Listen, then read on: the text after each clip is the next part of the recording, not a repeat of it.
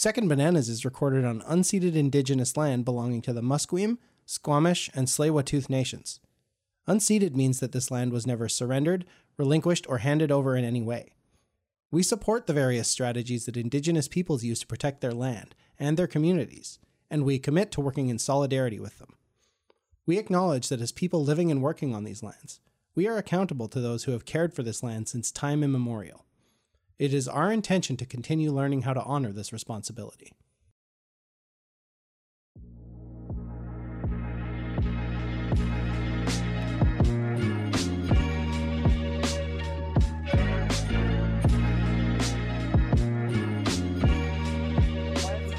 adjacent to our topics right now. which- Yeah.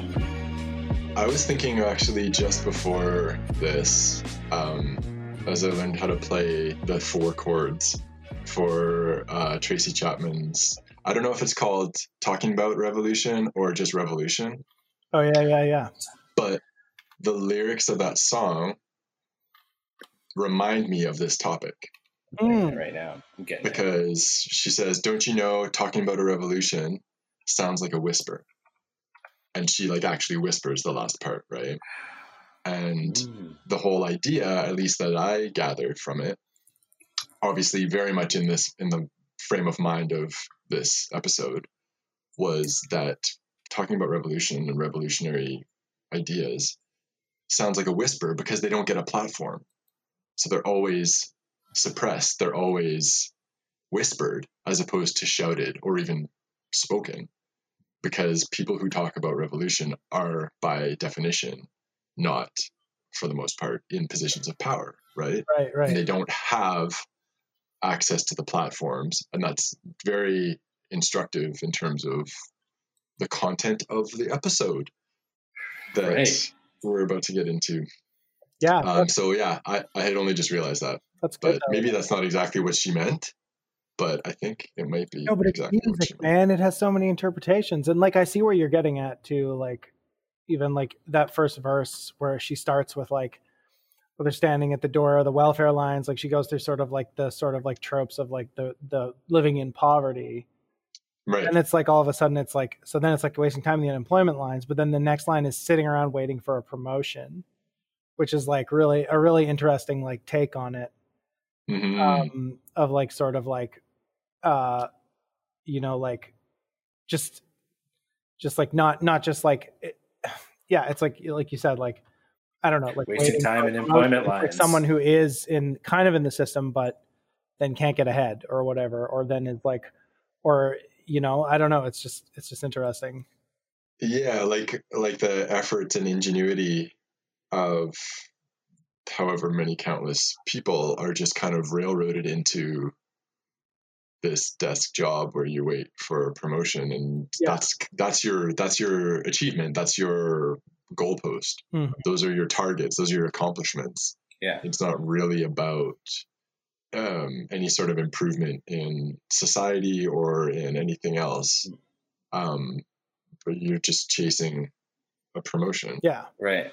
Put your head down and stay in the rat race and don't concern Exactly. yourself yeah with and like uh, and the and also important just matters. even if you if you're it's like almost like you have to develop that preoccupation if you want to get to the platform too is the other thing so anyway maybe i'm thinking too much exactly. maybe maybe i'm high and i'm thinking about it too much Nah, jealous I think you're Ah, thinking about it just enough.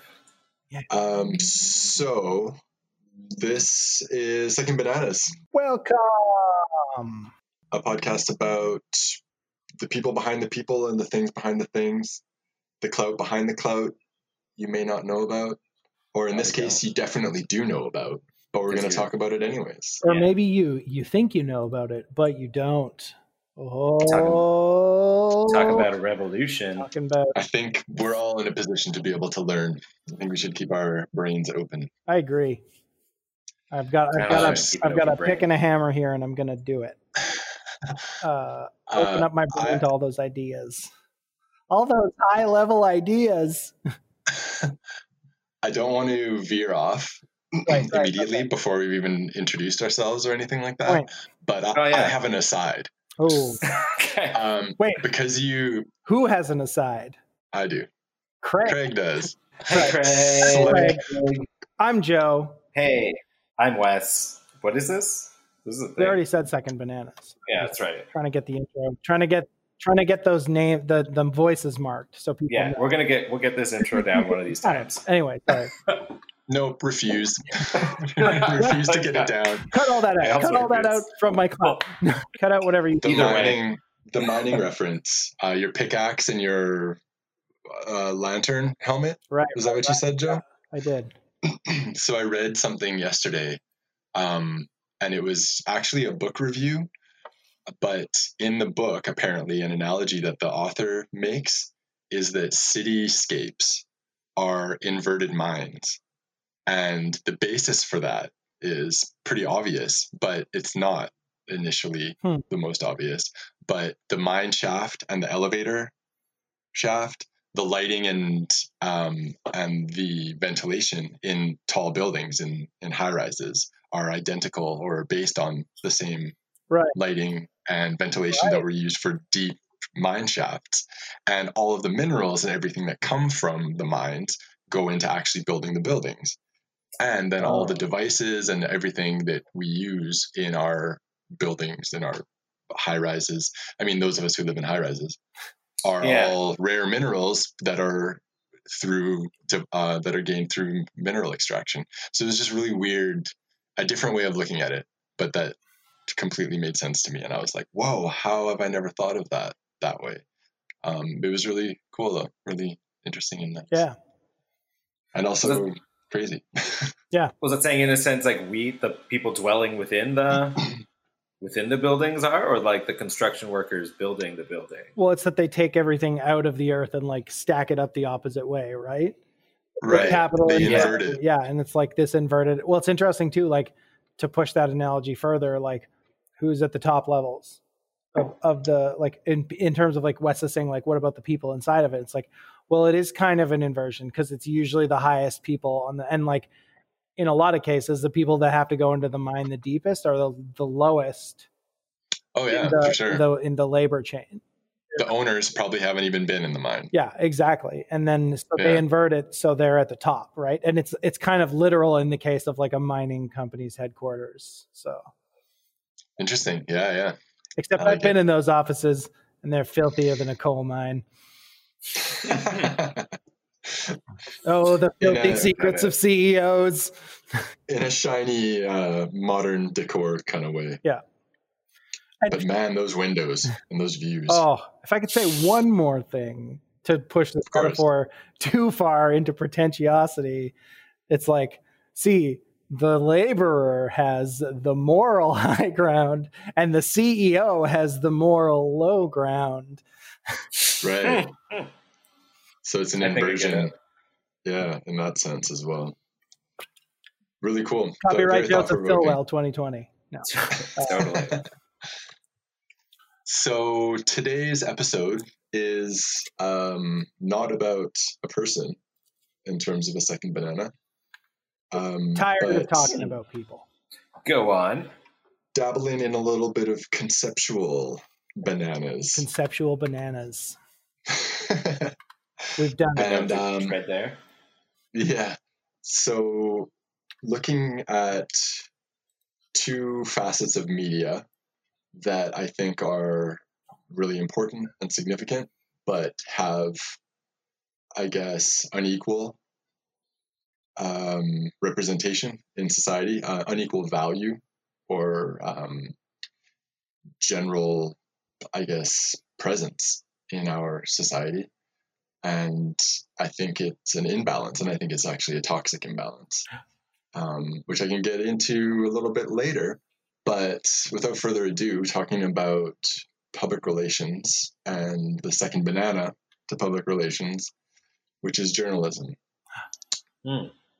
Good Lord. You mean Journo. it's not the other way around? You mean we are Well, it- a second banana to journalism?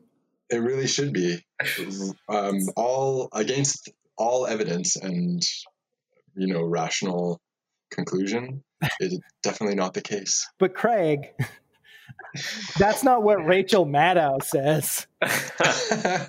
oh, isn't it? That's not what Charlie Rose says. That's not what OAN says. Yeah, exactly. and they're the luminaries of upright journalism. Right, of course. I don't even know if I got that publication right. But That's not what yeah, you I was going to say Vaulter, but that's like the fictional BuzzFeed or whatever in Succession. yeah, you'd think that journalism is taking a backseat to PR when you look at the way it's portrayed in the media or some media these days, I guess. But But no, Yeah. it's the How much- way. or Well, how no, much of that. journalism do we know is actually journalism and isn't just PR masquerading as journalism? I have a feeling Craig is about to tell us. See, these are interesting questions, interesting points. So, it is increasingly obvious, I think, to most of us or many people, that our world is largely defined uh, by each of us subjectively according to the information we have access to. And of that information, the specific ideas, facts, and perspectives of others, which we choose to consume and internalize into our own synthesized worldview we basically are defining our own realities in a sense. And where where does the information come from that we're defining these realities on the basis of? Well, Um, it comes from evident- facts, obviously. obviously. But once we've found the one true reality. yeah once we found the set of um, you know the the corollary the the set of information um, that we want to base our worldview on then from that point we tend to proceed and silo ourselves to varying degrees in specific environments that allow us to find community and common cause with others who share that worldview um, they serve to confirm and ref- um, help us refine that that worldview and uh, we participate within that community in the spread and execution of calls to action. And I think the objective that a lot of people are looking to fulfill in that is to inject meaning into their lives where it had otherwise been absent. Um, but again, where is the information that we're going through this whole process uh, with? Where where is it coming from? Well, Rachel Maddow just said that. Yeah, Craig. the the tastemakers, The the tastemakers, the the the anointed few. The New York Excuse. Times. No, They are public intellectuals, and they have earned their position through meritocracy. Well, the yeah, any information that we're consuming obviously comes to us through the media, and it informs our perspective on whether something is important or not in the world, and if it is important, then what's true and not true about it, along with uh, what needs to be discovered or is yet to be known, or what even might be unknowable or unprovable. Um, you know, news reporting, journalism, art, entertainment, cultural content, public relations, releases, advertising, all of these things comprise the body of information, ideas, norms, the quote unquote zeitgeist that are fed to us that we refer to as media and which our minds use to literally shape our world. Um, and so it comes to mind to me when describing that um, the the way that the eye works, the human eye, and as far as we know, a lot of other eyes in the animal kingdom. Mhm. Um, but your mind can't actually deal with all of the information that your eye gathers. So your eye feeds as much information as it can to your mind, and your mind from one second to the next or one millisecond to the next just kind of takes the highlights and then fills in the gaps Mhm. right? And so the media is kind of like it kind of works that way. We're we're using the media to gather the highlights of information, um, and and to fill in the gaps between that information. Um, the quality of that information is obviously pretty important in that uh, in that example, and also the the tricks that our minds use to maybe fill in the gaps is also very important. But that's as the only problem, right? Is the tricks of our minds. Like nobody's nobody in journalism is intentionally misleading us or like they don't they don't have that problem because J school Sure. trains them to be better That's right. and to not breeds have that problem anymore. Trains it out of them. Absolutely, absolutely. your journalistic integrity is all that matters. Well, imagine, and I'm going to take it a bit further. So imagine you're walking around in a pitch black cave. Okay. And your only, the, the only real way that you can orient yourself um, is is kind of well not the only way but the main way your vision is is taken away from you That so is my my primary sense. It is i mean in that in that case you'd probably try to feel your way around the cave a little bit or whatever but Yeah, What if you cubes. realized after reaching out a few feet to try and reach for a, a clammy wall or something to figure out where the heck you were, God damn it! that there were sheer drops on either side of you and you're walking down a narrow path in the middle of this pitch black cave? Then you Yeah. realize that you shit yourself. Exactly. I would And be doing the shuffle feet, but It's yeah, probably not going to help. Well, exactly. But how far do you shuffle and, and in what direction? yeah. All of a sudden, the information that you're receiving from the outside world becomes completely vital. It becomes a life or death Mhm. situation. Mhm. Um, and I don't know if we want to go there, but I kind of does do. it does it feel like society might be wandering around in a dark cave? I mean, some Yeah. society, but not my society. yeah. with, I mean, with like a climate crisis and the, the It's almost decapitated corpse of democracy lurking around Western civilization, quote unquote. yeah. Uh, it kind of feels like there's a bit of cave wandering in the darkness. Society is definitely a cave. I agree. Yeah. But we're not even like we're not even throwing out our feelers or using our extra senses to be extra careful. We're just like running around full speed in the dark, like not not seeing the Oh, but cliff Wes, or that's what I've been saying is Rachel Maddow is using all of her senses. It's- Ra- Rachel has a torch. Yeah. Rachel, has a torch and she wants you to That's join all her. you need. That's all- Every- you just need the torch, and then you're fine. And you shouldn't ask for more. You shouldn't expect more because that's too Hey. much. That's that's Maddow all she can give. It doesn't matter if she's got a floodlight in her truck and she's been outside the cave. Rachel has this torch, and that's what you get, and you should be happy for it, Craig.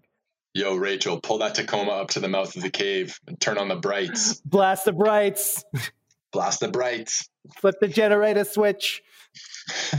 So, well, thank you for bearing with me through that agonizing analogy. No, But- Craig, thank you for mm-hmm. bearing. I, I love a good I am, analogy. trying to make it. stupid jokes out of your your beautiful analogy.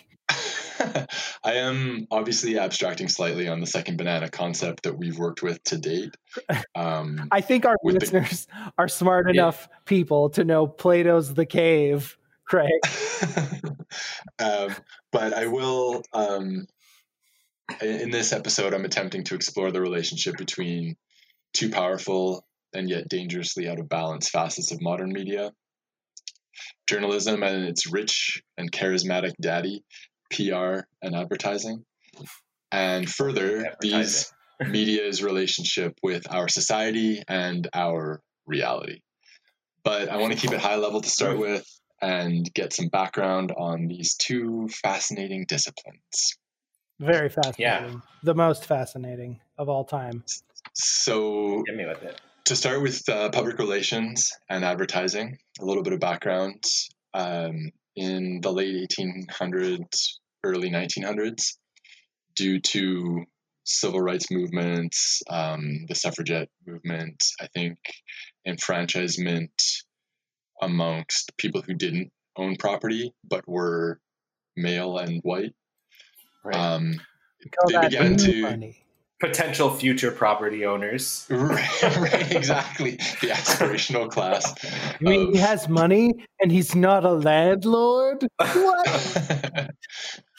um, so this around this time there was a bit of uh, um, a punching up of, of democracy or democratic enfra- enfranchisement at least in Britain and the U.S. in particular, uh, where the uh, the electorate expanded from 10 to 15 percent of the population to 40 to 50 percent of the population. And when you say the electorate, is that what is that just like the like People who are eligible to or- vote. Okay. Yeah, people who can legally vote. So pe- people who have the right to vote. I honestly. Uh, because oh, sorry. Go ahead. no, initially it was just white property owning men. Yeah. And I, what's interesting is I did not th- expect the uptick to be that big. Actually, Yeah, well, was it was dramatic. Yeah, that is quite. like, that is like jump. that's the thing is like I know it's like we sort of like oh whatever that was like bourgeois liberal democracy overthrowing feudalism blah blah blah but it's like it was a huge sea change And sorry, do we know what what uh, kind of like spurred that big? Was it just like people knew more about their situations and they wanted to do more about them, or Well, it's re- it's literally like um, it's literally about people being um, being included in Yeah. the electoral process. So, so- women women protested and right? did direct That's the thing, actions for decades upon decades yeah. to get the right to vote.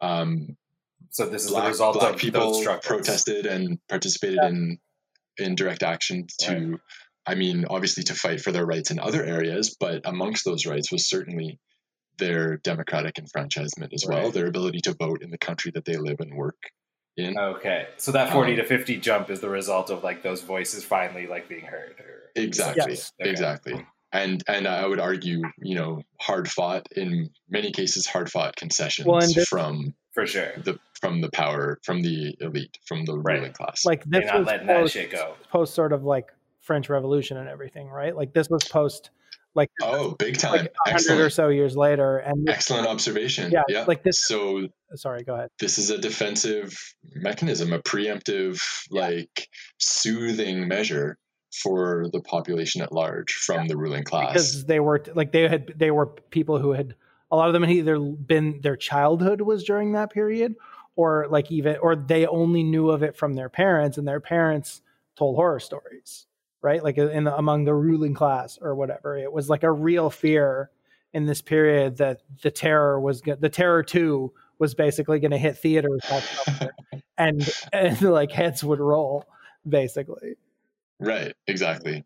Yeah, the Statue of Liberty was just a Trojan horse like after this all. This is like in a way like the the equivalent in our lifetimes and not really but kind of but not really is like 9-11 like the way people react especially like people in western countries in our it's sort of like a reverse where it's like like think about all the shit that was perfectly acceptable after 9-11 in like the media as we're talking about and like to say on tv and to do like literally like like there were country music stars writing songs about killing arabs in the middle east and stuff like that. Like, right, not even like not even like slyly saying it. Like they were outright just saying it. And it was like fine because it was like in favor of the war in favor of like defending making sure another 9-11 never happened right, So exactly. that's a, little, In the, that's a in, little off topic I'll never forget freedom fries. oh man right. Well, in the fever dream, like initially following the attacks and then the like ramp up to war, that's what i said. certainly there was a lot of people who were doing a lot of fucking weird ass shit. and uh and what i'm saying is freedom fries is the modern vendée if you get that reference i'm sorry Amazing. so so yeah, this uptick from 10 to 15 percent of the population um, to 40 to 50 percent of the population being eligible to vote um, was uh, like earth shattering, and intellectuals and academics and the intellectual class in general and the elites um, were hotly debating what the result of that was going to be. Um, and the, the opinions were everything from, oh no, it'll be great, it'll be a renaissance, to no, this is basically going to be the French Revolution redux because these these soiled masses are going to vote us out, um, or they're going to they're going to screw up our our system of hierarchy that puts us at the top. Um, and so it, Right. it, it was observed and debated at the time that the results of this change would ultimately depend on the degree of acceptance of the electoral will uh, by moneyed interests in society, related directly to the extent to which they were threatened or their interests are perceived to be challenged by this surge in democracy. So, effectively, the ruling elite um, would decide whether or not the the uptick in democracy was a good or a bad thing, Right. That's uh, depending on how much it, it threatened their sounds fair. primacy, right? totally. Um, no, nothing. No red flags here. so It's these fine. were It's early fine. We'll be days. fine. These were early days for public relations, um, and certainly for modern marketing and the application of contemporary psychology via mass media. Contemporary psychology when psychology was like, you want to fuck your mother. oh, you have, a, you have you have weird dreams. You definitely want to have sex with your brother. Tell me The only Every answer. woman wishes she had a penis. Those were the like the deep Penis envy. in those days. Penis envy. It's real. Like they were people were crazy and they were like, I know what will cure him. Shooting yogurt up his ass. That will fix everything. That Go- sounds interesting. that's a that's a deep cut in the old psychology uh, history That book. was, there. I'll have to uh, look up some of those old remedies. was the that- old yogurt enema. I think yeah. I think John Kellogg was a fan of those. The guy who of the therapeutic yogurt yogurt enema. Oh. Yeah. Is he the cereal guy? Yeah, and he invented cornflakes as an anti-masturbation Ah, because people, damn it.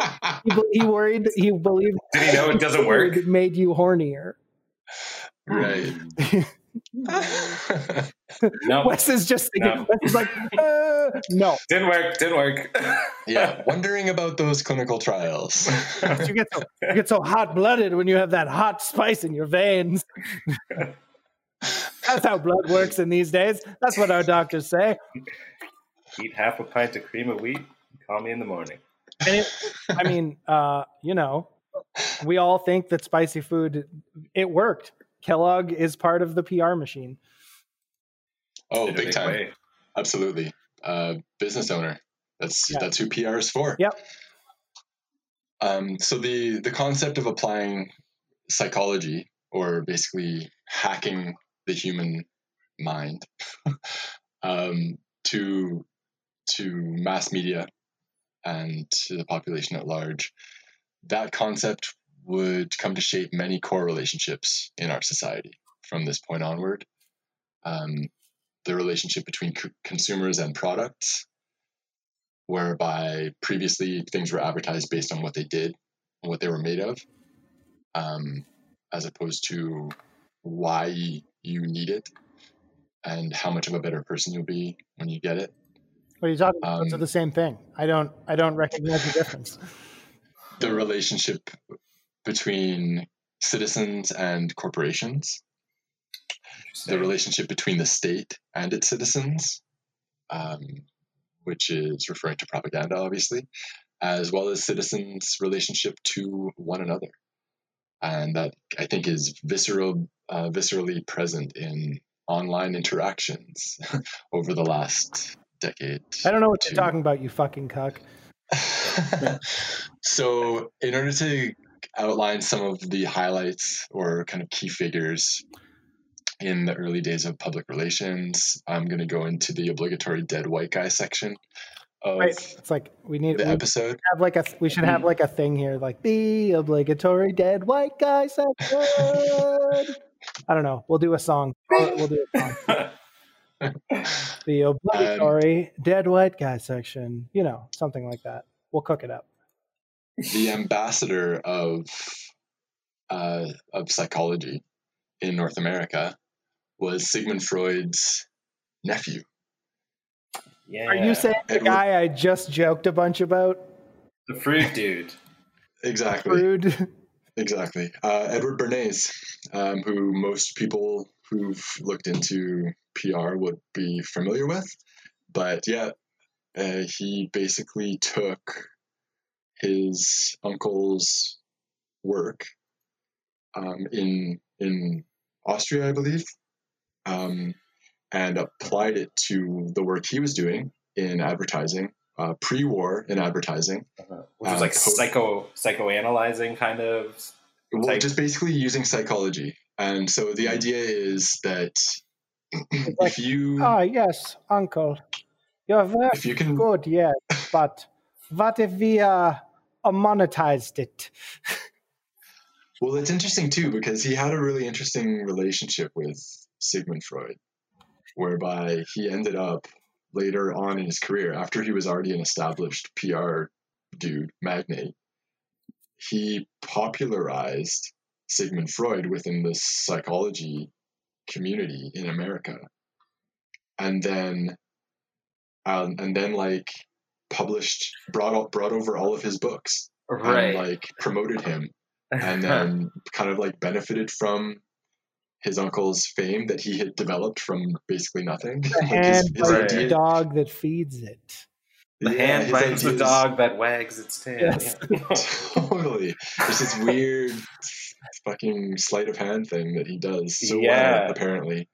Um, but he took the idea that you can, if you if you include messaging that taps into basic human emotions like fear, uh, like love, like insecurity, anger, um, that type of thing. But like at at a very basic level, if you can tap into one of those or a combination of those emotions in your messaging, then you will resonate with the audience much better than if you didn't.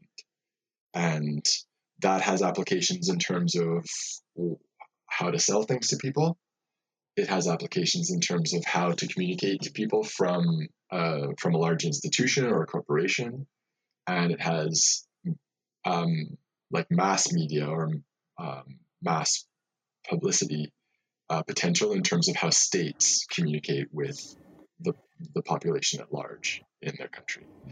Um, and so he used those ideas, which were not in favor in modern psychology at the time or in contemporary psychology, uh, to to provide services to his clients who were uh, companies that were selling products. And like he established before the First and Second World War, he had established the, uh, I guess not not really the beginning, but what would be the groundwork for advertising as it would be after that. that's like a big part of the pilot of Mad Men. Uh, I, th- Oh, is it? people have seen me. Yeah, it's like the the ad guys hate the like woman psychi- psychologist who's there to like tell them how people think, and they're all like, I don't, need, I don't Oh. need a report to tell me." And the whole thing is like the main character st- has a report, and it's it's in like on paper in a nice leather folder, and uh, the the sneaky guy steals it and tries to like pitch it and it, it goes rogue in the meeting and pisses everyone off and then he says to him like oh i don't i don't know how you got the you got that report greta only gave me one and i don't think there's a magic machine that makes copies Interesting. which is of course PR. Foreshadowing.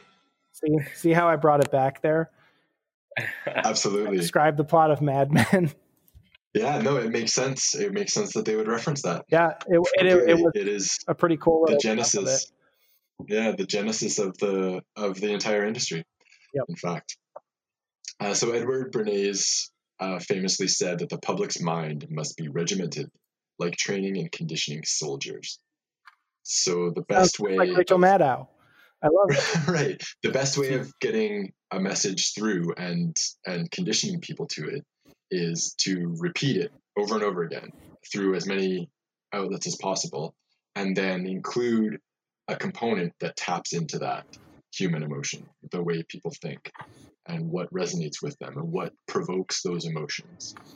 And that that's how you that's how you manipulate people. That's how you advertise. That's how you publicly relate. Um, and so he he was one of the early uh, fathers of public relations. Um, another okay let me ask mem- is he a nazi Yeah. because i feel like no, he I feel like so many of these guys are Nazis. Like I don't even mean that in a like fuck him for being a Nazi. no no not at Was all. he, uh, Not was all. he like a guy that worked for the Nazis first? He was like a Manhattan liberal Oh, okay. eventually. Okay. Like he did work later on in his life. He did work for the NAACP, for example. He was a capitalist. Yeah, He was sure. he was totally he was totally a liberal, just a big old just a liberal. big old lib. Okay, Um, because it's just like I just find so many like so many scientists from this period. It's like, oh yeah, they worked for the Nazis for a while. Because like if they were like European and like they they probably had to work for the Nazis, or maybe they were Nazis. I don't know. Anyway, sorry. Yeah. I mean, the lines are pretty blurry in Yeah. retrospect, it's hard Right, to say. right. It is pretty easy to say that the next person I'm going to talk about, Oh my god, Ivy Lee, Ivy Ledbetter Lee, what? um, w- who would have been a good second banana to Bernays, frankly, We can do another Um, episode. and totally got involved in some Nazi shit. Oh wait, Um, but not to Oh, not to Uh, apologize for Bernays because I think he was kind of shitty too. sure, he was a liberal. Um, no, exactly. I, I'm worse. being mean. Uh, oh, so Ivy. I thought that was. I thought Ivy Led- Ledbetter was a woman, but he was a man. Nope. Yeah, it's a man. That's It was a that's man. what I get. I should have guessed. That So makes he more sense started- though. Anyway, he starts a PR firm uh, early in the 1900s as well, uh, similar timing, and by the mid-teens is doing PR cleanup for the Rockefeller family after the Ludlow massacre in Colorado. right. This is Uh, all the before Nazi stuff. I keep thinking it's like post-Nazi stuff, but it's not. Yeah, I, yeah. okay. Um, Remind so me of the Ludlow massacre. What the was that? Ludlow massacre was when the miners at Ludlow Mhm. um, revolted. Basically, they were on strike because their conditions were shitty and everything was Mhm. just shitty. And so they went on strike, and the Rockefellers got, or whoever, whoever the like full, Henry Clay Frick. Was this that guy or was it another guy? um, I'm not sure, but this would have involved um, like the private police Yeah, the force. Pinkertons are like Like they Exactly, had pri- totally, totally had the Pinkertons all over it. right. and then um, the National Guard, which I think was like funded by the Rockefellers, came in and were like, "We're gonna fucking bust all your asses." I love that. The And national, The National Guard. the National Guard privately funded. Like, yeah, like- exactly. that's such a like thing that they Here, let me just call my army to come like What kill these miners. the army, the the like literal guard that's like a public thing designed to like quote unquote protect people, and that like g- gets called into al- somehow always gets called into murder college students. Yeah. It's like Why maybe they the started army? as like directly, obviously protecting capital, and then yeah, which is totally the case. and here. then you're like, oh, okay. yeah, so Starts, they, yeah. it was a mess. It was uh, terrible. It was a mess. yeah. I mean, yeah, And- massacre. That's that was a giveaway, I think. So they needed to. Yeah, There's literally that a was your first picture clue. with a caption of underground shelter in which women and children died. Like that's the kind of it, it uh, wasn't like like there's like massacres where it's like oh like the Decembrists or whatever where it was like a, a a soldier fucked up and like a bunch of people got shot, but it wasn't like this is literally like they were just like blowing people up in underground shelters and shit like that. Yeah, and just because they were on strike or striking, right. Because they were to strike. yeah they were they were revolting they were uh, resisting the the terrible conditions that they were Shit. forced to work in and as part of the response to their direct action um, a bunch of people got killed a bunch of people who weren't even workers but a bunch of workers as well but their their wives and families were all killed as well Yeah. and so Fucked up. It was a big deal it was it was national news Yeah, man. You got to get someone to get someone on the horn And to do then- damage control. And then you read their demands, and it's like, we demand enforcement of the eight hour workday law. It's like shit like that. It's like, or like, yeah exactly like mines. We want you to, we want you to make sure the mines are actually safe instead of just rubber stamping a piece of paper, like, like that, or like payment for dead work, which is essentially like, like laying track and like timbering, like doing stuff that wasn't considered like the main job that was just expected that people do, like handling chemicals and shit like that. crazy. Yeah, so yeah, obviously, pretty reasonable. That's what got those Uh, like capitalists to be like, oh, you must Lots of- shoot them all, kill the children. yeah, 'cause the gall. Yeah. demands are unreasonable. So that that event uh, precipitated the first ever PR. Um, I guess it would be like VP of communications role at um, at a company, and that was that position was filled by Ivy Lee, who worked for the Rockefellers in that role. Oh, what a guy! Um, started working there to handle the the PR uh, crisis that the Ludlow massacre caused for obvious reasons, and generally that template of you know rich um, industrialist oversteps boundaries on some humanitarian thing or some outrageous um, you know antitrust or or whatever something that damages their reputation which rich people were doing all the time with no pr cover at all What are you days. talking about? Rich people are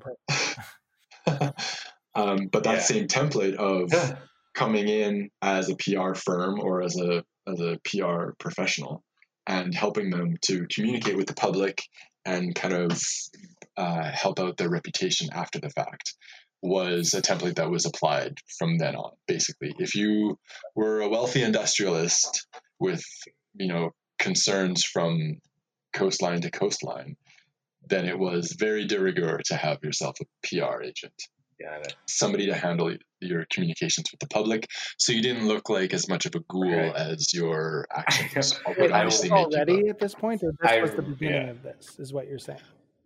i'm saying ivy lee's template of uh, of of providing this service to Right, Um, right, okay. to an Right. industrialist like this became a very common be, became wish- the the way that the pr industry actually works Okay. I wish I knew, or I wish there was like, there was like text or something. Maybe there is of like this whatever spin or smoke and mirror show he gave the public yeah to like well, sugarcoat that massacre. oh yeah if, that, no, if it became the template after that, it's like uh, everybody's got to have this guy. He's a miracle Well, worker. it is like so it's pretty telling that like the most the first public relations thing was literally killing women and children, and that's like it's it's it's kind of That's the ultimate. the ultimate indictment of the industry is that it had its It's start like- in like covering up murders. Yeah, right. man. It started. It's like that's like getting thrown as your first game into the Super and Bowl. yeah, and I don't want to say like like you know like like somehow telling us that cornflakes will make you masturbate less is is the equivalent of of saying well those women and children wrong. deserved it but it's like yeah like this was the first time this was why this was formed like everything else was just sort of like lucky happenstance really it was just like hey how else can we do this other than like literal internal Yeah. warfare It's like this looks too bad. Yeah. We need. We got to have meetings and discussions to make this look better. Well, it was very much the case that, um, you know, there were a lot of, not a lot, that was the problem. There were very few, but a lot of wealth concentrated in these very few individuals who owned a lot of different monopolies around America in particular. And so, you know, businesses, institutions, um, and individuals would come to use public relations pretty extensively. Yeah, well, and this was the age of Um, the robber barons, right?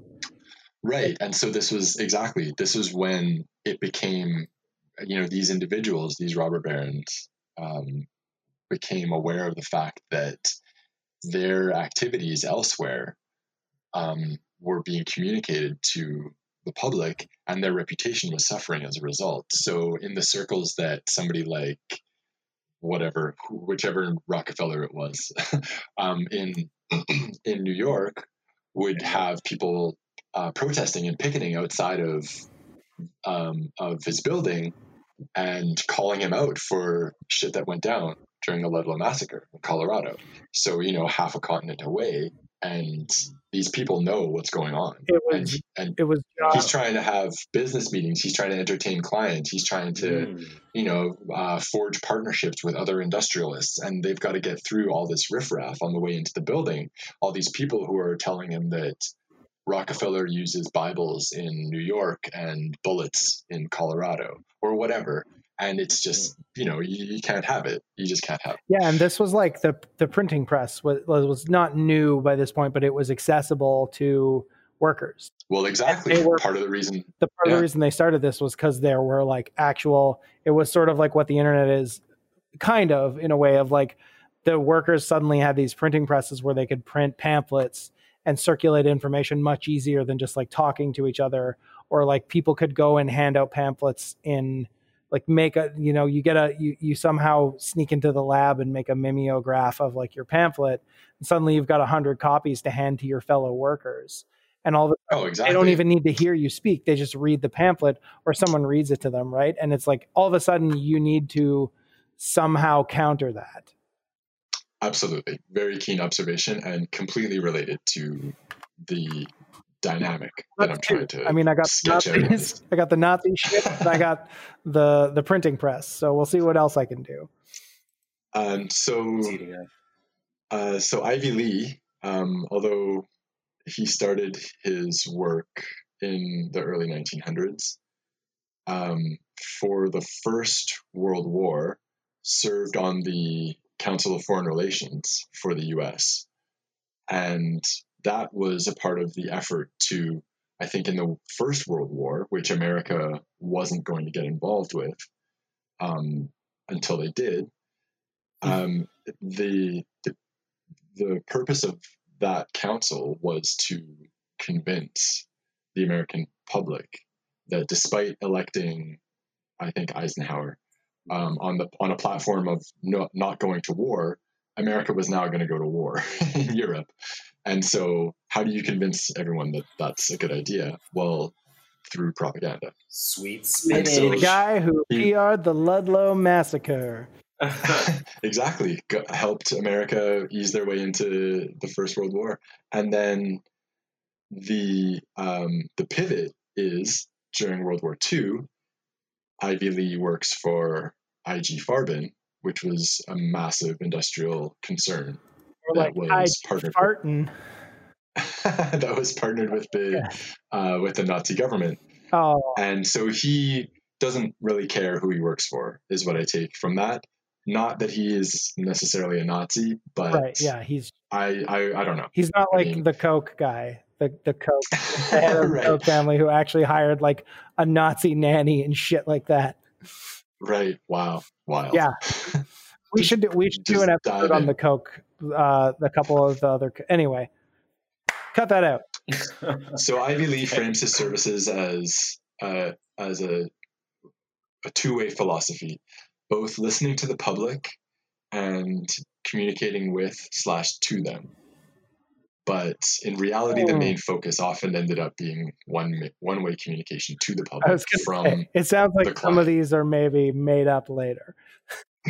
Yes, well, and I mean, it does kind of bridge into the focus group, which is a bit of a public relations tool, but I don't think Ivy Lee was necessarily involved with Well, I that. I think that's more of an of an Edward Bernays thing. right, but I have also Uh, heard that uh, focus groups started as like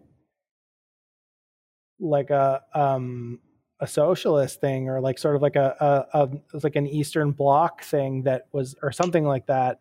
Yeah, that could be completely the case. And I don't know, uh, but the I don't have sources. Sorry, guys, I don't have citations, but that's okay. which like well, the Bernays, I think it was like a social democracy thing. Um, maybe yeah, like, and that's The- where Bernays got it. But I mean, it still sucks now. So That makes sense. Yeah. Well, Bernays definitely innovated or pioneered the use of, um, to a certain degree, of the focus group to sell products right, and to apply the messaging. Like, what sort of thing would you like to hear from the government that would make you think going to war was sweet? and then the people would be like, well, I want a if they were killing lots and lots and I lots of people. I want a whole house to myself. I don't want kids in it anymore. I want you to take my kids, make them soldiers. I don't care. like fighting. Like, uh huh, uh huh. Okay, Mhm, yeah, we'll look into that totally. and we'll take care of your retirement. Just go to war. totally. We got you covered when you get back. I thought you said you were going to take Either care of our retirement. Yeah, he's retired in the ground in, in Normandy. Retire permanently. And so the third individual that I wanted to mention in this section uh, is Walter Lippmann, who is a pretty well known American dude, journalist, writer, media critic, and public intellectual. Um, he was focused on mass media and engineering consent for rule by the elites, um, which he thought would unburden them from the involvement of meddlesome outsiders. and conversely would free the average person um, in the workaday world to be able to remain ignorant about the majority of public policy decisions and carry on living their lives. Uh, so he basically just thought that the proles shouldn't get involved with the with the like- adults. like it's funny because this is like the shit that we say now that that people are like that's crazy. You're crazy for saying that. It's like yeah this the, the media wants to control public opinion and shape acceptable discourse. And uh, if you step outside that discourse you're sort of dismissed as a crank and you're cut out of the ecosystem. And then like people be like you're crazy. You're just not doing it right blah blah blah. And then you read like the people who founded media in in the in modern media are like, yeah, we wanted to make sure that uh, the rabble never got a chance to really state their opinion or understand that they're be- or like like not listen to their betters. It's literally all the words like socialists use now to describe the manufacturing consent, and then Yeah. people are like, that's crazy, that's a conspiracy. it's like no, they Yeah, weren't totally. saying this. They said this openly. this is how it's all designed. It is Yeah. was in, it was totally intentional. Um, so Lippmann uh, theorized that excluding the masses from policy decision and from the running of the of the country makes democracy less risky and complex, which is a desirable thing. So if there is democracy, then the idea is that it should be amongst a select group of individuals who then vote on what direction to take the A select group of individuals with superpowers. exactly. Um, and so that perspective on democracy is not a new one. Um, both Plato and US founding father James Madison also shared the view that a society ruled by the people was a risky idea due to the inherent inequality of circumstance found across the citizenry. Fucking And they don't know what they want. Exactly, exactly. So because they are unequal or they do know what they want and it's disgusting and they in their circumstances, yeah, they can't be trusted to make a rational decision that's going to impact the country at that high of a level. Um, Right. So Plato and James Madison both have the same position yeah they hung out right? democracy being risky, totally, but they came to very distinct conclusions on how to handle it. Plato advocating for the reduction of inequality in order to address the risk involved like an in idea. democracy. Is that something Madison- that? Sorry, yeah. That's okay. Madison proposed limiting democracy, right. and he wrote the Constitution, or he was part of writing the Constitution. I think Um, Madison and might have just looked at Plato's democracy and been like, "See, that's a democracy." I mean, I get it, Plato, but yeah, Plato was Yeah. talking about like, yeah, we should we should give that poor farmer more slaves. sure, I guess maybe mean, that would be what it I'm relates to. But basically, like make it so that less people are so um, are so unequal with the people who have the most in society, either by limiting how much the people who have the most have, or increasing the amount that the people who have the least have, but just generally flattening it out. And then allowing democracy to go from there, because then the interests wouldn't be so so disparate. Is is Plato's idea. Mhm. Mhm. Madison's idea is just to have a select few. The same. This basically the same idea as as Lippmann. I mean, that sounds Uh, like the easier thing to do. You know, Right. we wouldn't have to give people my stuff. Like they're probably going to come into my house and take my personal belongings. That's how wealth redistribution works, right? Right. What Totally. if what if the select few pretended to listen to what the masses want, amazing and then idea. say and then say they're going to do that thing? Huh? that sounds great. I think that sounds like a good idea. But they wouldn't That actually sounds fun. do that. Can I live there? no, no, they wouldn't actually do it, but they'd But say it'd be they- cool if they did. Yeah. yeah. So the gist of all of this, um, and the whole point of bringing up these three individuals in particular, um, is to underline that PR, public relations as a discipline, was conceived as a way for centers of power and wealth to communicate with the public at large on what were arguably important matters of shared interest in the community, but which in practice are more likely to be in the interest of the person who's paying. There it is. And Ah, follow this- the money. Thank God we don't Yeah. have that problem anymore. this is the institution, the modern industry that we refer to as PR. Uh, this is where it was conceived. Was it called PR Similarly- back then? Uh, public relations, yeah, Okay. I think so. Interesting. Um, similarly, advertising was initially just describing what a product is for the consumer. um, Yeah. it, it Before there was like competition or like more than one product. When But- they could just be like, "It's toasted," and that would But I guess it's like yeah, millions of cigarettes. when you don't when you're not worried about like yeah, I guess people using your product not as directed or or being better than another product. It's like, hey, yeah, take this, whatever. It's, it's got weed in it. Or, or Eat it. Eat it and like it. if your product well, is actually different from your competitor's product, how can you make up a reason how it is? Right. Mm. or Mm. there's not enough money to be made in just in everyone just having one of these. So Yeah. why don't we make it so that they Ah. break down and then we bring out a new version every couple of years and we convince people that they need the newest one. This these are all Um, brilliant money making ideas. Absolutely.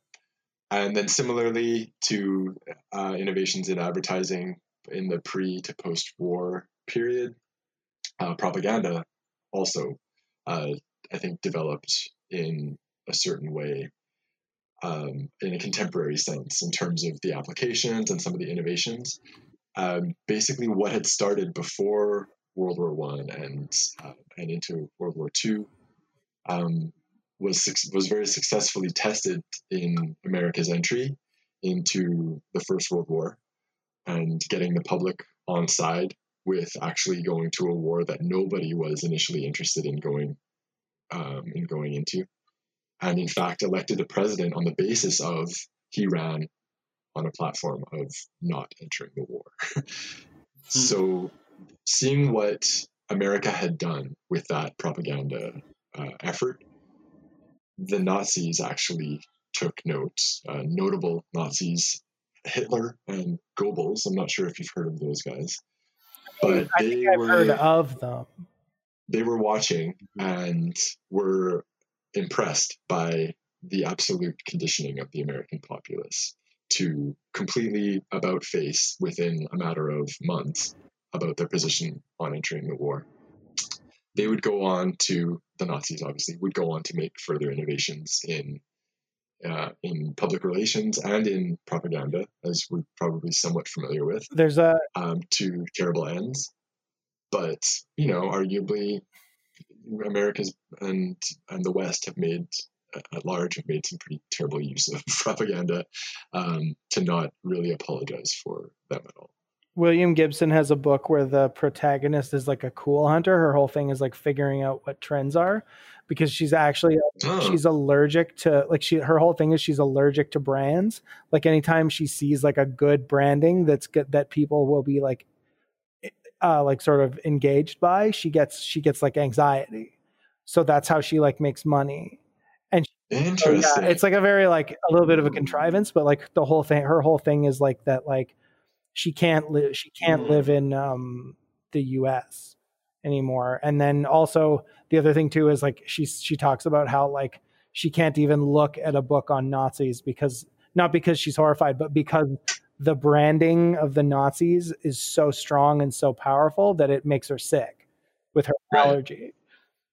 Mm. What book is that? I haven't read it. Uh, it's called Pattern Recognition. It's by William Gibson. I think it came out just after he wrote it post 9 11. It was his response to 9 11. And it's very much about very similar things to what we're talking about. Interesting. I'll have to Yeah. check it out. Yeah. So, so obviously there's a bit of back and forth here. Um, borrowing techniques, punching them up a bit, then they bounce back over the pond, get punched up again, borrowing them again, and everything's kind of escalating in terms of the the applications for propaganda and for public relations during this time.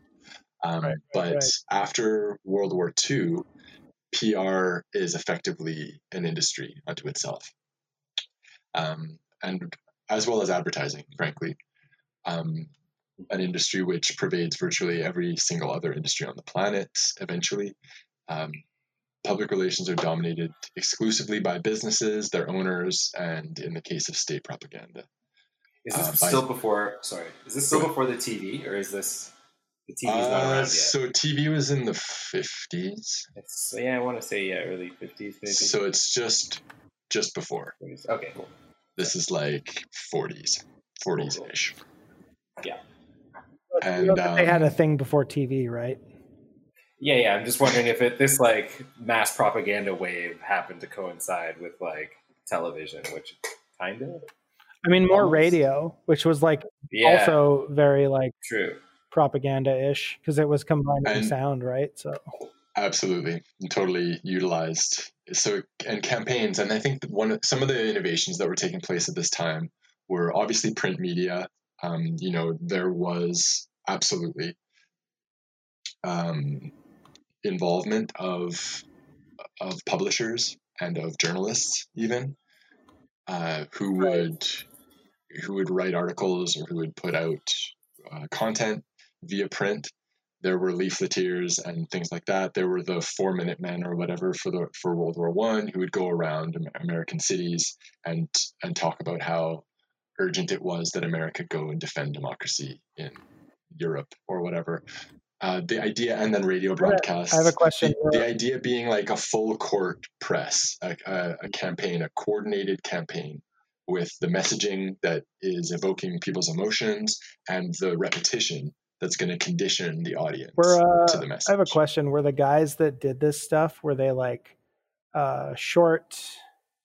Uh, you know, maybe used to work at a magazine, and then when even though the the magazine was always horrible, when that magazine turned openly anti-Semitic, they sort of like took a brave bold so a so-called brave bold stance, and now they have a radio show where they tell people they to- told people facts didn't care about their feelings. Is that is that the sort of guy that would be like going around telling people this kind of shit? no, I don't know. I'm not sure. I'm. I think maybe one of think Ben some them- Shapiro's great uncles Huh. might have been Yeah, alive at that I that wondered if that was a Ben Shapiro reference. I was trying not What to be was too the- obvious about it, but like, yeah, like it's interesting now. Like What was the magazine that he Breitbart. worked at? he was an editor Oh. of Breitbart, and when Steve Bannon took over, he was so mad that he and, and that he basically was that was his like the thing that brought him mainstream attention was calling out Breitbart and being one of the first like proto never Trump conservatives, right? Speaking of mm-hmm. PR, Interesting. yeah, Yeah. he was he was a he he basically he was the the principled conservative who called Steve Bannon out as an anti-Semite. Like right. the brave bold stance of being like, I think this Steve guy might be a Nazi. Or Yeah. Whatever. Wow. Yeah. Bold. I had no idea. So, yeah, basically the default for governments um, is to communicate with the population through propaganda and through public relations. Uh, the default for companies is to use public relations and advertising. Well, it seems to Um, certainly be better than communicate 'em- communicating with them through the police right. in a way. Yeah, Oh, sure. We'll take Imagine it. the police just had Like better that's PR. not, not even the police, like the, the the pro, the Pinkertons. Like that's how the government communicated before PR. totally. Eat the boot. Yeah. um, and the so this is these are the choice platforms for communication um, for these institutions Uh, within society and the footprint of these disciplines enters the lives of billions of people hundreds of times every day and the foundation of their runaway success is basically the ability to sell um, a manipulation or a hack of human psychology to whoever can pay. I mean, in the case of propaganda, that's not necessarily true, but the same the same mechanisms are at play for public relations and advertising. Absolutely, if you have money, then you can put to, you can hire someone to get together a press release. Right. You can do an advertising campaign. You can tap into that, you know, the the psyche, Mhm. the the mind. Wait, are you saying rich people have more access to journalism than poor people? Well, not to journalism.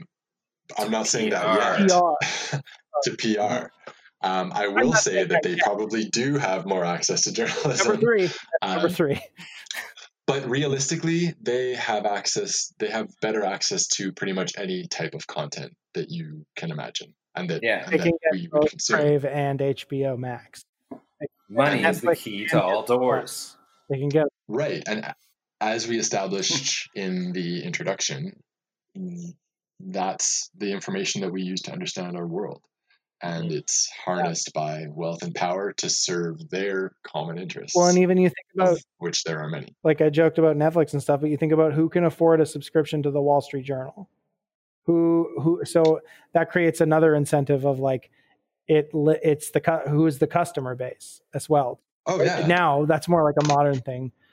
And it still happens at all levels, but it's like it's also interesting seeing where it starts with like the Wall Street Journal has like a Bret Stephens article and then a month later you're seeing that uh, that same thing like parroted or sort of like put through the ringer and it be, maybe becomes something slightly else but all of a sudden you see it in like reader's digest or something like that right see it yeah. in Well, actual disseminations from the the high culture to the low culture or whatever Absolutely. Well, you're you're you're doing the transition for me, Joe. So thank you. So, um, it's worth getting into fire. Quickly into think tanks and treetop propaganda, quote unquote treetop propaganda, which is more or less what you're referring to. Um, think tanks are basically uh, organizations that are academic That are and for research driven democracy that are funded typically through foundations, which have money from people who own businesses other otherwise or who have wealth from some other source. And their role is basically to provide content for the thought leaders, quote unquote, in a society to chew on and then to disseminate further to the other through other um, publications, through other media. Um, and there's a really good local journalist, um, Donald Gutstein, Gutstein maybe, um, who has a great quote that I wanted to bring up about this. Uh, sympathetic academics provide research studies compatible with the think tank's goals. Corporate executives and the foundations of wealthy businessmen finance the research, and sympathetic media owners and commentators disseminate the research to target audiences. It's a package deal.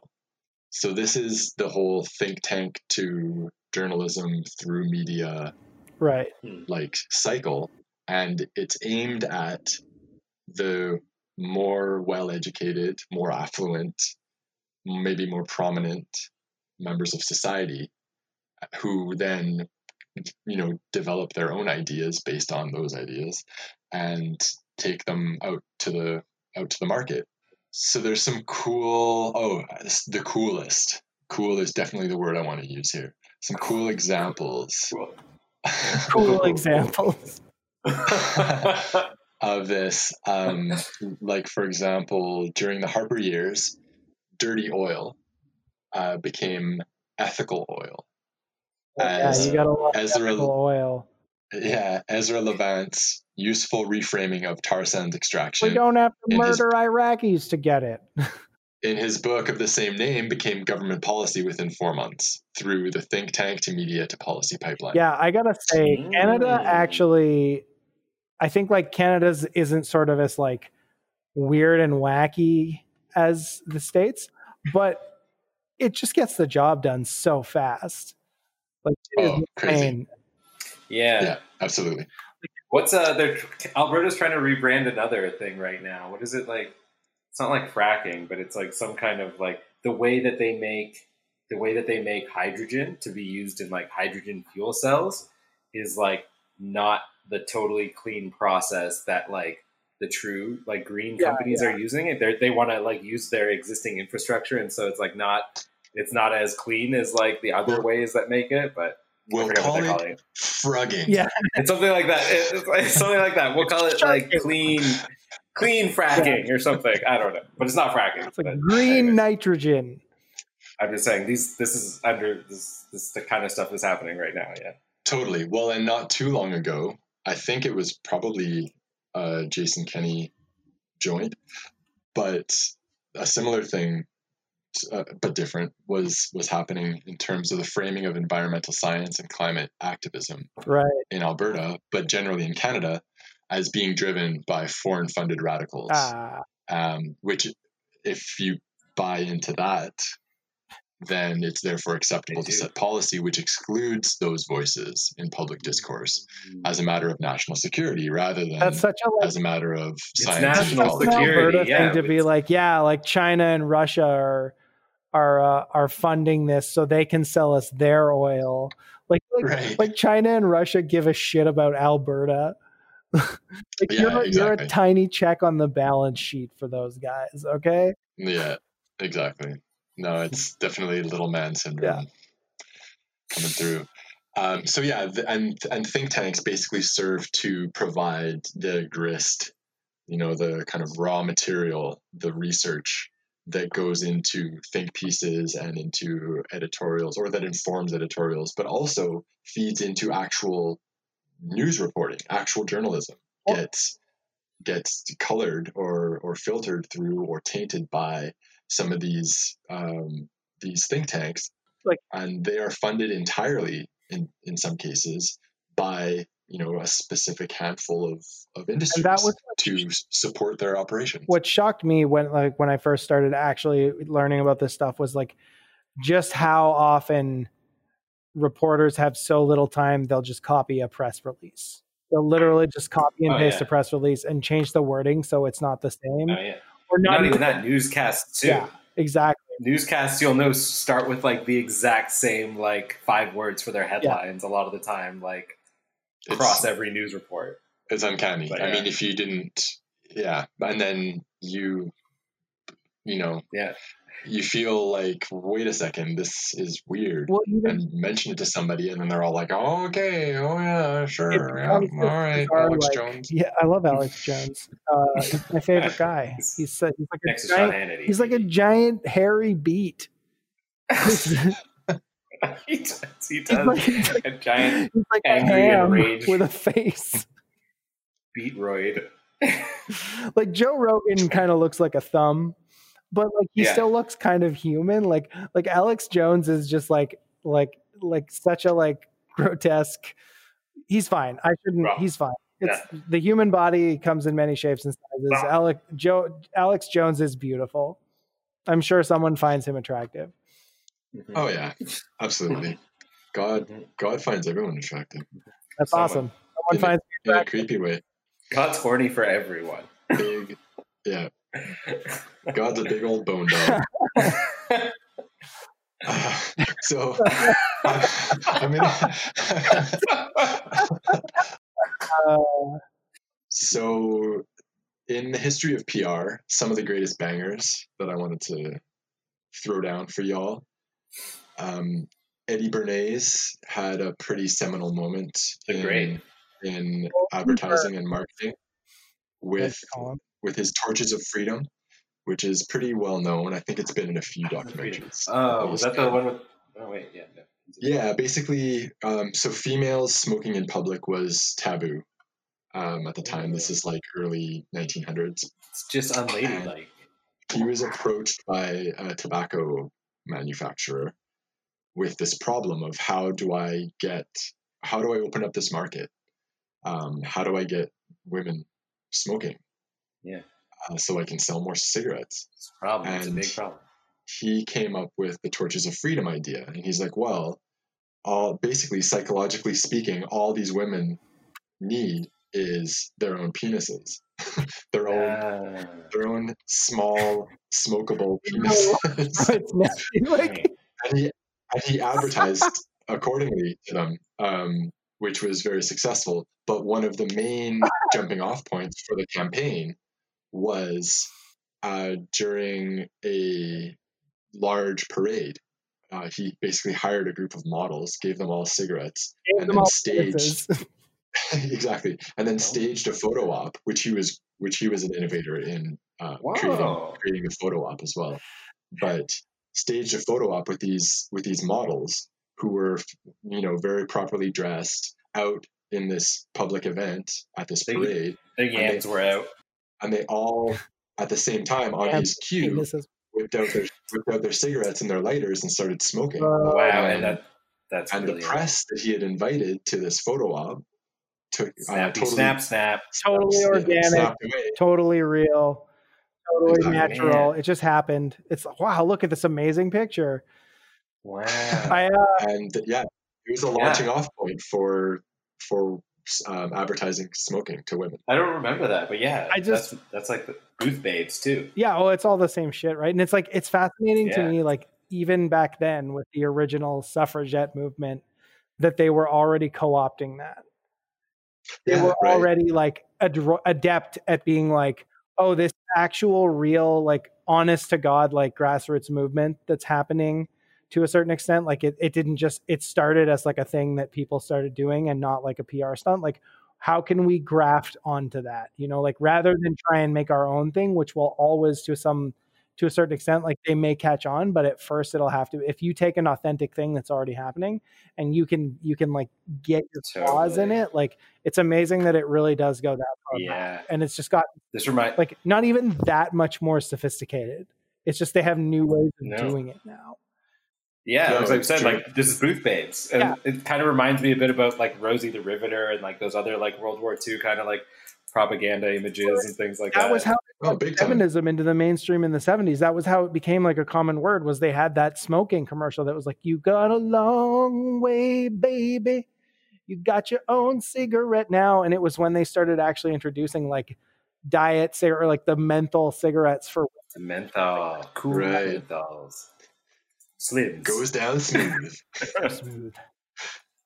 Uh, so Anyway. another another example um, from more recently was um, a total totally staged thing uh, by the PR firm Hill and Knowlton, who basically coached the daughter of the Kuwaiti monarchy at a press conference to give tearful testimony about Iraqi soldiers throwing babies out of the incubator and killing the babies on the ground or whatever What- what- as like Okay. the atrocities that the Iraqis were doing were were committing to the Kuwaitis.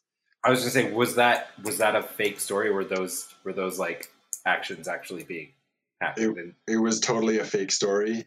wow, She yeah, was a coached like member of the Kuwaiti monarchy Yeah. who stood to benefit from the Uh-huh. Americans smashing the Iraqis, basically. yeah. I do. I remember that. I think I remember learning about this story. But yeah, that's oof. you gotta have Yeah. you gotta have like no scruples when you're training like a Quite the little, imagination. little girl to. Uh, Yeah. Or you Yeah, gotta yeah. want to believe it already. I think that's the main thing. If you're already ready to believe it, you It's not a lie if you believe it. Yeah. or to a certain extent, right? Like maybe she doesn't, maybe she didn't see it, but she heard about it, and they were like, she was like, oh well, yeah, the soldiers came in and they accidentally knocked over an incubator and they just left the baby. And even if that was real or fake, it's like, oh well, how can we make that worse? You know, and then like Mhm. maybe that was the initial lie she told, and they pushed her to say more. Right. And Or maybe they acted it out so that she could say she actually saw it. Yeah. they, they, I'm sure they had their base. or maybe covered. she just wanted to do that to uh Kuwaiti baby, you know, or what maybe she maybe she wanted to do that to Iraq babies and that was just how she sublimated Was projecting. Yeah. right? Could be or maybe- yeah. she was just a sick and twisted individual. Well, and part of what helps these like these zingers land is the concept of the big lie, or that the confidence that people have in the the authorities, when the voices of authority in their society, the level of confidence is high enough that we all believe that it's outrageous and out of out of the question that that somebody would lie about something this big or this important, right? That you would Yeah. put somebody on TV and broadcast news to us about somebody saying something like this Right. that wasn't yes. completely made up is like the last thing you'd be like they can't do that are you kidding me and that's part of what gives cover to some of these things is that until it's too late some of these things are just so big Yeah. uh, For sure. That you, they, you, it's kind of it kind of seems crazy to question them right Yeah, and I'd say like, and the news still does have its hold on that, whether or not it should. People still watch the news, whether it's Fox News or CNN, and they're like, "I saw it on the news. It's, it must be fact." oh exactly and so then the next example is um, like a psychological operation or whatever that was also A staged by a P- psyop, you might say. Yeah, by um, by a PR Cool. firm, Burson Marsteller, who staged the toppling of the Saddam statue in um, in Baghdad. and had like a group of Iraqis around and had them like put an Iraqi flag over the like fallen head of the toppled statue or whatever as like this gesture that like the Americans had liberated them by taking Saddam out uh, when it was entirely fabricated it was t- entirely made up and they the people were paid to be there or like brought there to do that Yeah. and they had help taking the statue down for for the photo op right uh, but it helped Wow. it helped to backstop the American public's uh, f- kind of favorability um, on whether or not they were actually participating in the war as a nation. were these the guys that eventually ended up working for what's his name the like um the guy that they they that made up all this shit that they that they said that was like proof Saddam had WMDs. He was like an Iraqi exile. Cuz there was like that whole PR crew that oh, ended up like no, I don't know. Anyway, it doesn't matter. They were definitely I was, yeah. I was gonna say um, uh, whatever his name is, Secretary of Defense, the guy that testified at the UN. Yeah. I forget his name. Um Big American Colin Powell. Colin Powell. Thank you. Um, but no, I don't. I Oh don't know. yeah. Uh, either way, they probably all worked together at some point. yeah, I mean that was a big, big lie. Yeah, exactly.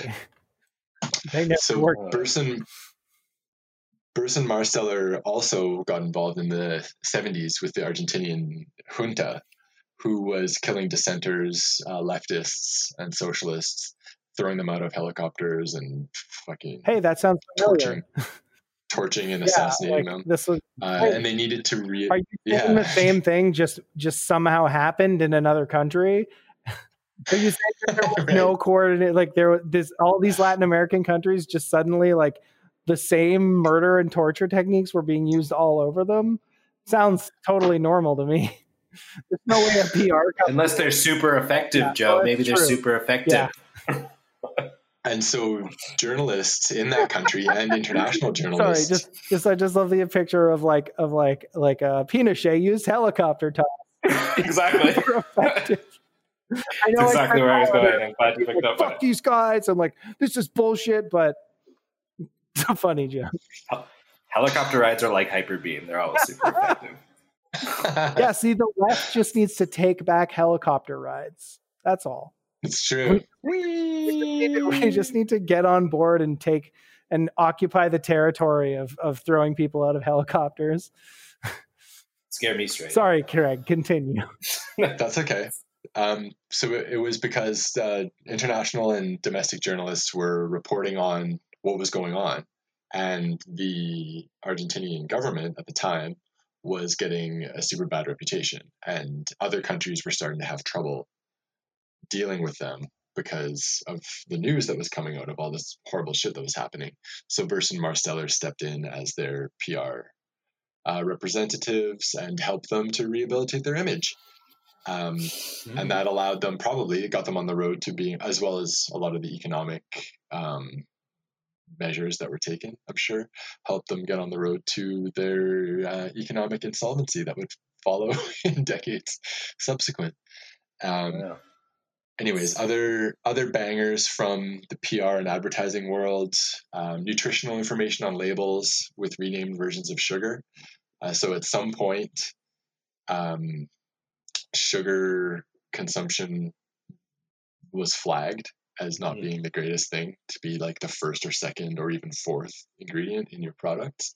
And so an advertising idea was to rename sugar as other obscure scientific names that are still technically true. And then that way, when you split it into four different things, they're all a lot lower than Mhm. the first four ingredients, and it doesn't look like there's as much Yeah. sugar in your product, even though there's the same amount of sugar, if not even more. right. So now you've got Uh, the carbohydrates and your polysaccharides and your Exactly, exactly. also, also generally the debate over whether or not sugar uh, consumption is a health threat, to the extent there is one, has been prolonged by PR and um, and kind of misinformation along those lines as well. Much in the same vein as smoking and tobacco use, uh, which was still a quote unquote debate in health and Oh, yeah. scientific fields for probably decades after it needed to be. Yep. Um, likewise, climate change, fossil fuel, um, fossil fuels' impact on the planet. Yeah. Uh, We're going to be dating, debating that one for decades to come. Well, yeah, sure, and it- so. I mean, big, big oil and gas firms have known about it since the seventies, um, right. and have like had internal reports and like science confirmed up to the highest levels Yeah. for longer than I've been alive. Well, they- and it's still something. they that all had it they- like they knew cigarettes were bad before before other people had that proof like they knew all that shit right they just because they did all the research yeah, first it's, 'cause it's they were trying to studies that are disprove like, it and then when they found out it was true they were like fuck We got to get ahead of this. get Bruce and Monster Yeah. on the phone. we gotta run some PR. where's that nazi Yeah. ledbetter lee we need some treetop propaganda. Um, Uh-huh. yeah, and then a few more um, more benign examples that I thought were nice that I wanted to just throw in there um, out of whimsy.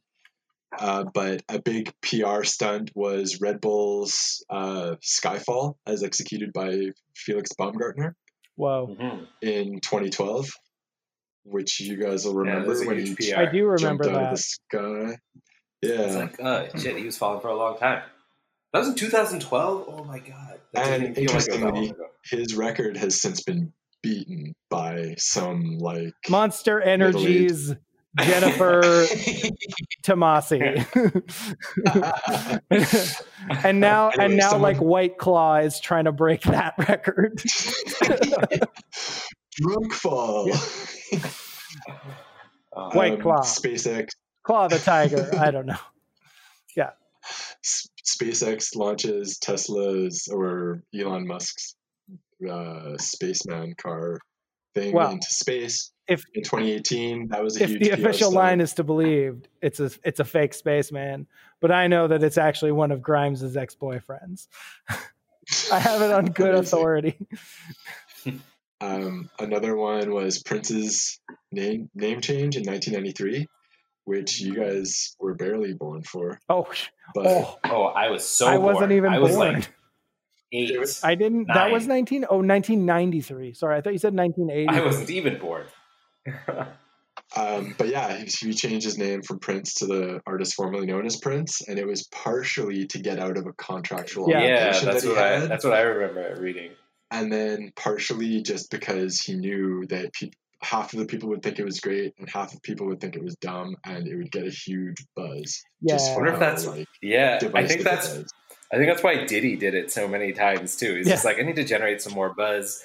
I'm, I need to keep getting- I'm just I keep signing bad I'm a diddle record now. deals. I'm just so bad at Yeah. I'm just so bad at reading my contract. I'm puffy now. I'm just puffy. Whatever. I'm Pete Papa Diddy. It's Whatever. like I'm whatever. slowly I'm slowly shedding all these clauses that give Jay Z all my Yeah. money. right? Yeah, exactly. All that money that I based well, yeah, I, that I got take it from sampling. Christopher Wallace, but yeah, He's just trying to get out of sampling agreements. Yeah. Diddy's Uh, doing fine. Oh yeah.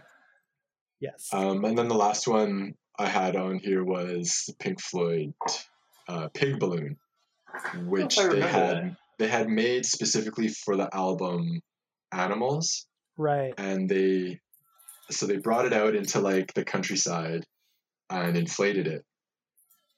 Uh, so this big floating pig balloon, and they had the first day of shooting, they had a sniper.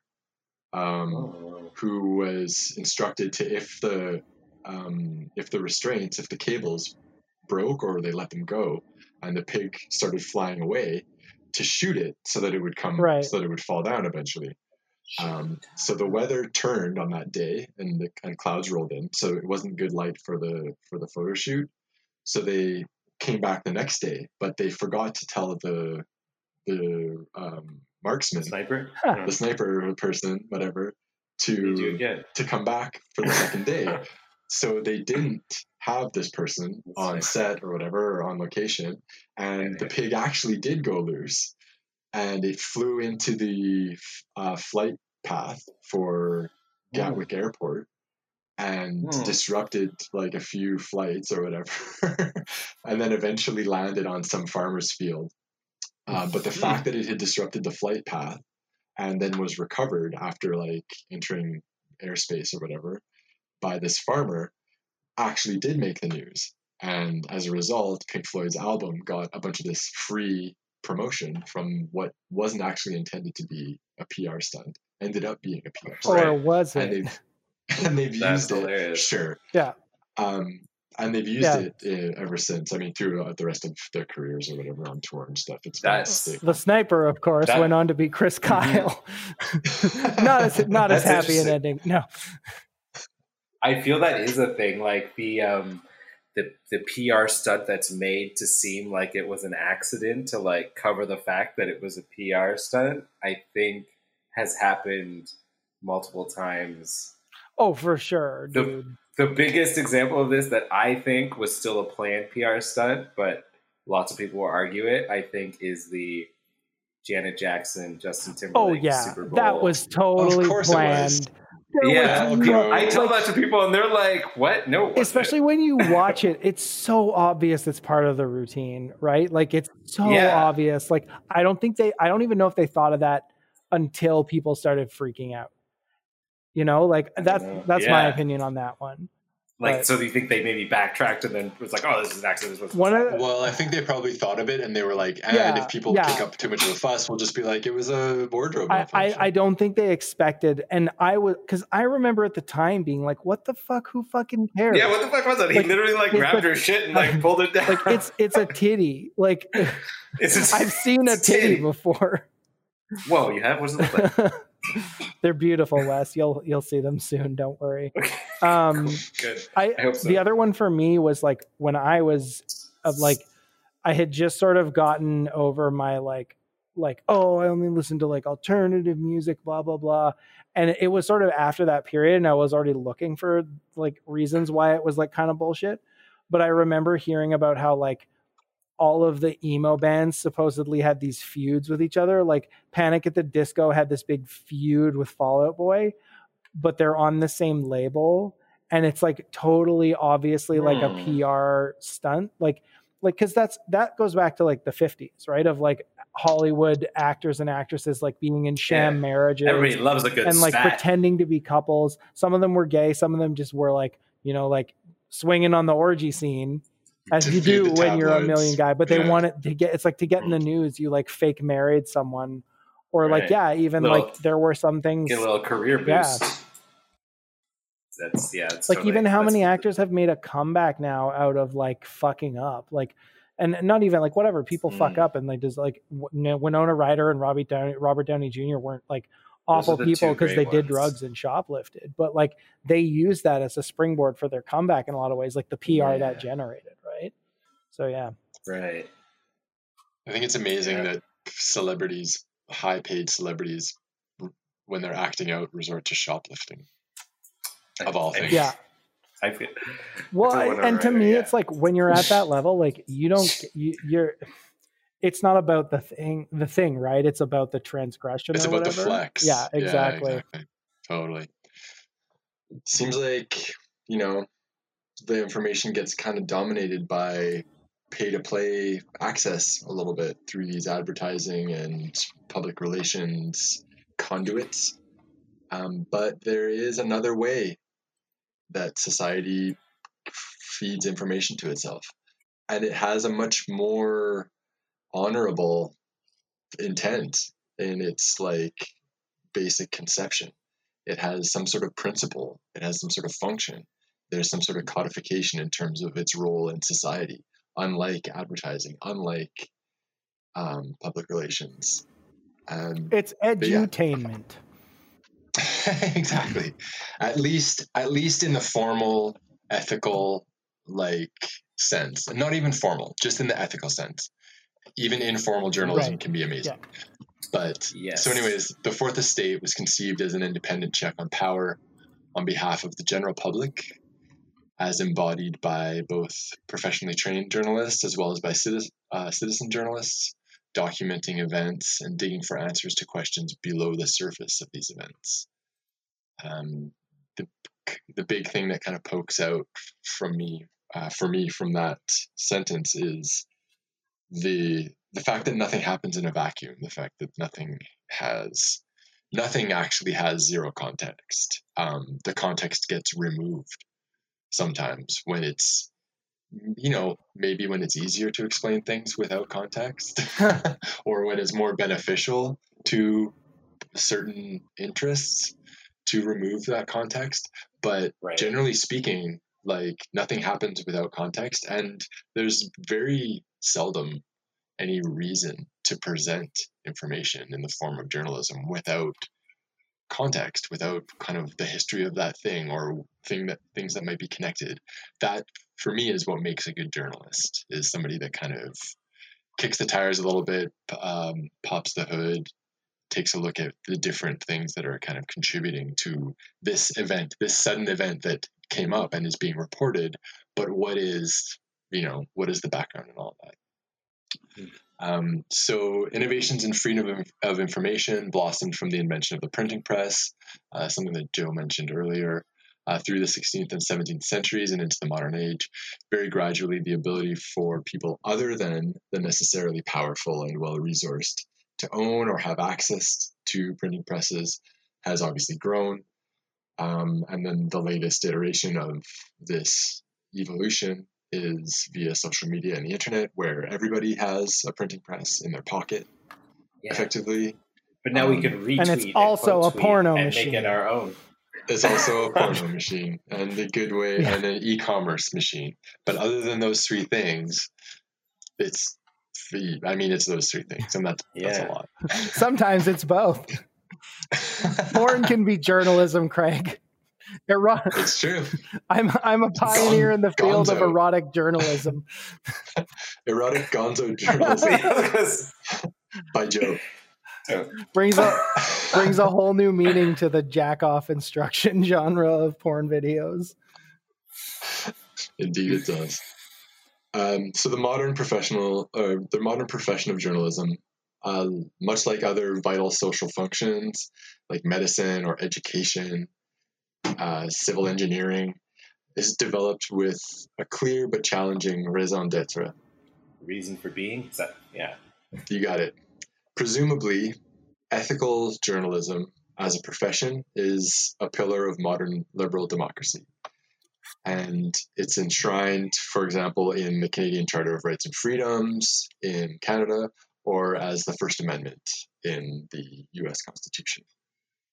And formally speaking, should strive to uphold four pillars of the profession, let's call them. Uh, seek truth and report it, basically striving for accuracy and fairness in the things that you report, to minimize harm, uh, to make sure that you're not interacting negatively with the subjects or with the audience, um, and that all stakeholders in the journalism are human beings deserving of respect. By far the most important of the, of the four in today's culture. for sure. Um, to act independently, uh, the highest obligation is to the public, not necessarily to whoever is paying you or whoever might pay you in the future. Um, and uh, and I mean, controversially, not necessarily to whoever is threatening you to not say what you are going to say, um, which is probably a pretty tough decision to make. Yeah. As like, ah, my life or my journalism. Right? Ah. and then finally to be accountable and transparent and that's just basically responsibility to the reporting and to the outcomes that result from the reporting which is also you know potentially a pretty heavy burden Yeah.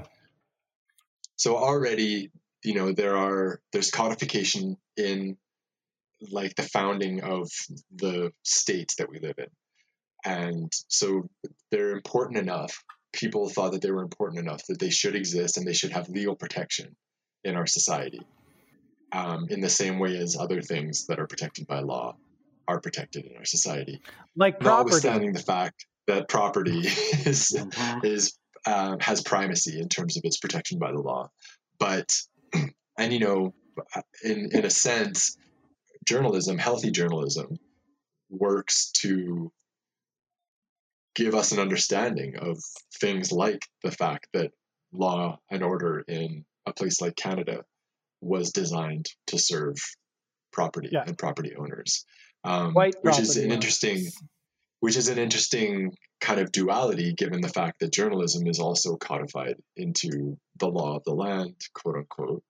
But as you'll see, or as we do see, um, you don't need my you don't need my description of it for you to understand it by any means. But we don't value this um, this institution at all, despite it being written into the foundation of, of the country.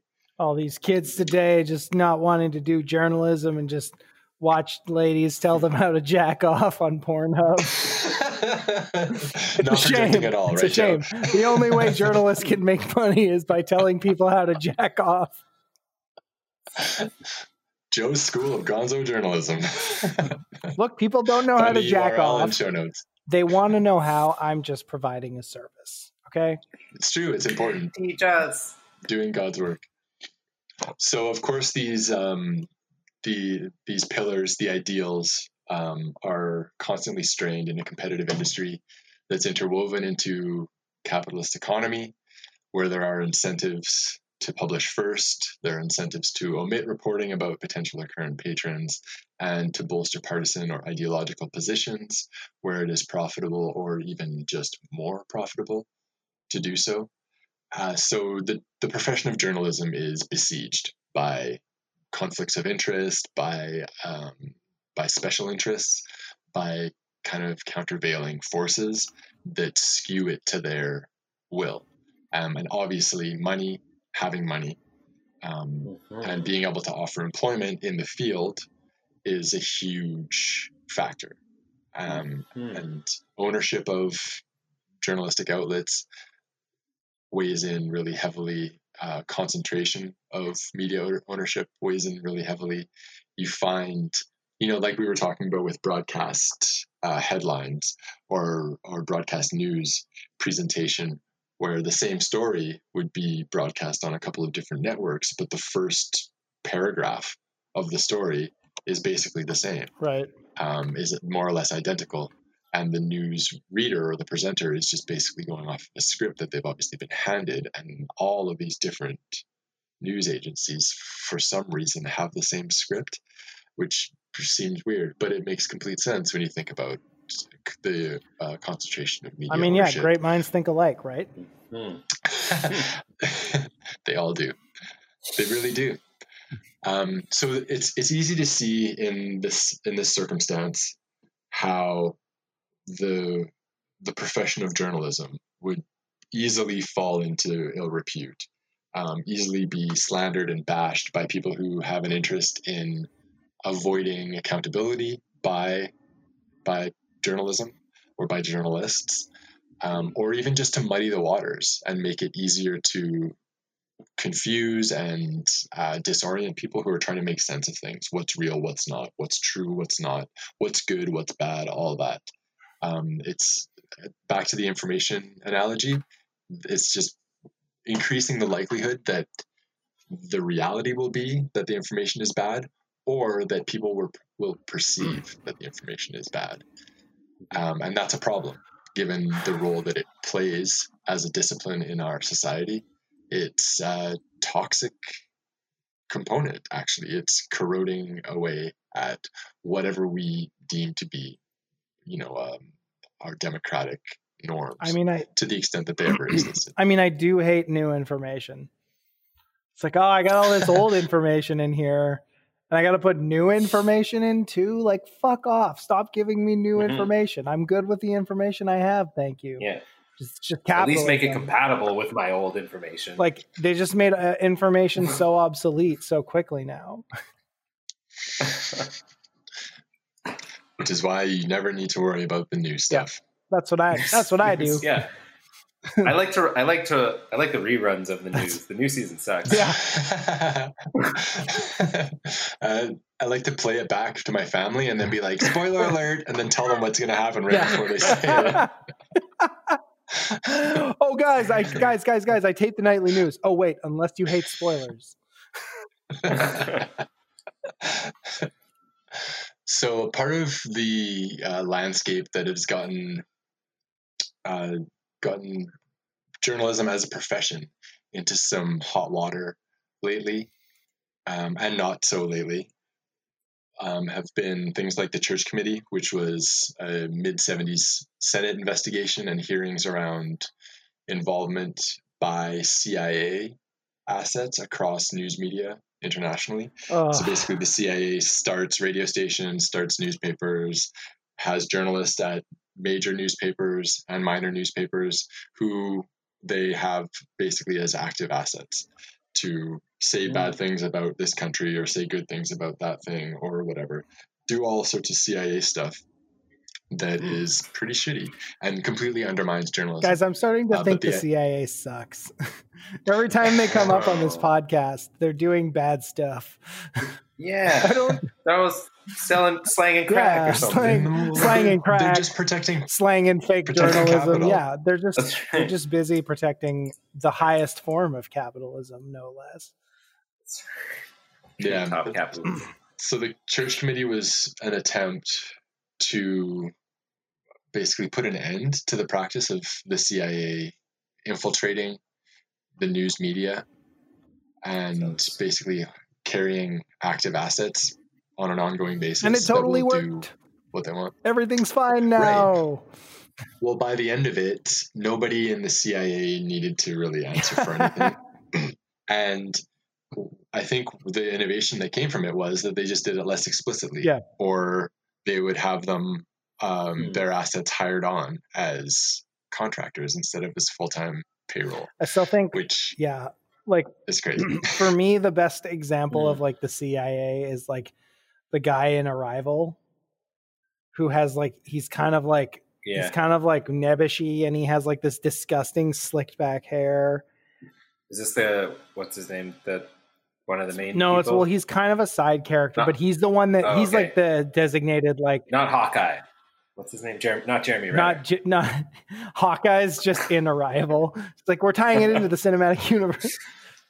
No, because he's just like he's just like this fucking like like people like now especially people think CIA and they think like fucking like Jim from The Office but ripped. Like and and like hero. they're just these fucking assholes. Like I think like the two like it's for me it's like Arrival and then like Burn After Reading are like the two like great CIA depictions because they're just like like the the when when everything goes down in Burn After Reading, it's J.K. Simmons is like the division chief or whatever, and he's like he's like they're like, do you want us to deal with it? He's like, no, no, just just fucking burn it all. Just just get rid of it. Totally. I love that movie. Uh, so to cut to the chase on the church committee, the CIA didn't burn it all. Oh, they kept it going, and it would be absolutely absurd to conclude that they don't do the exact same thing to this day. Um, and if not, fucking completely multiplied by, you know, um, an order of magnitude because technology and complexity, etc., have increased since the 70s. I don't think that the CIA is not involved in fucking anything that they fucking want to be Yeah. um, just- across newsrooms. honestly, and it's just better to assume they're involved in everything and then be proved wrong. Of course, It's just like of course. I think the CIA is involved in the production of this homestyle ranch dip. like and then and then it's like, no, they're not. That's ridiculous. It's like, okay, yeah, but I it's better that I assume it. Right, exactly, exactly. Don't have evidence for the other uh, for the other option either. Yeah, exactly. So another um, another incident that came to light, or incident, another practice that came to light that brought journalism into uh, a bad light was Murdoch's News Corp wiretapping scandal um, in the UK in the late 2000s, I believe, or maybe the mid 2000s.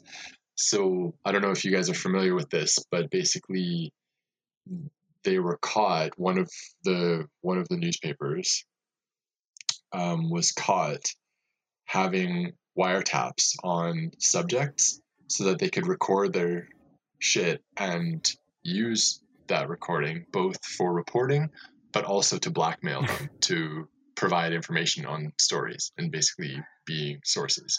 So they would find high profile individuals and, and wiretap them and get Just a, get leverage on just them. a little trip trick the Murdochs picked up from their buddy Jeffrey Epstein.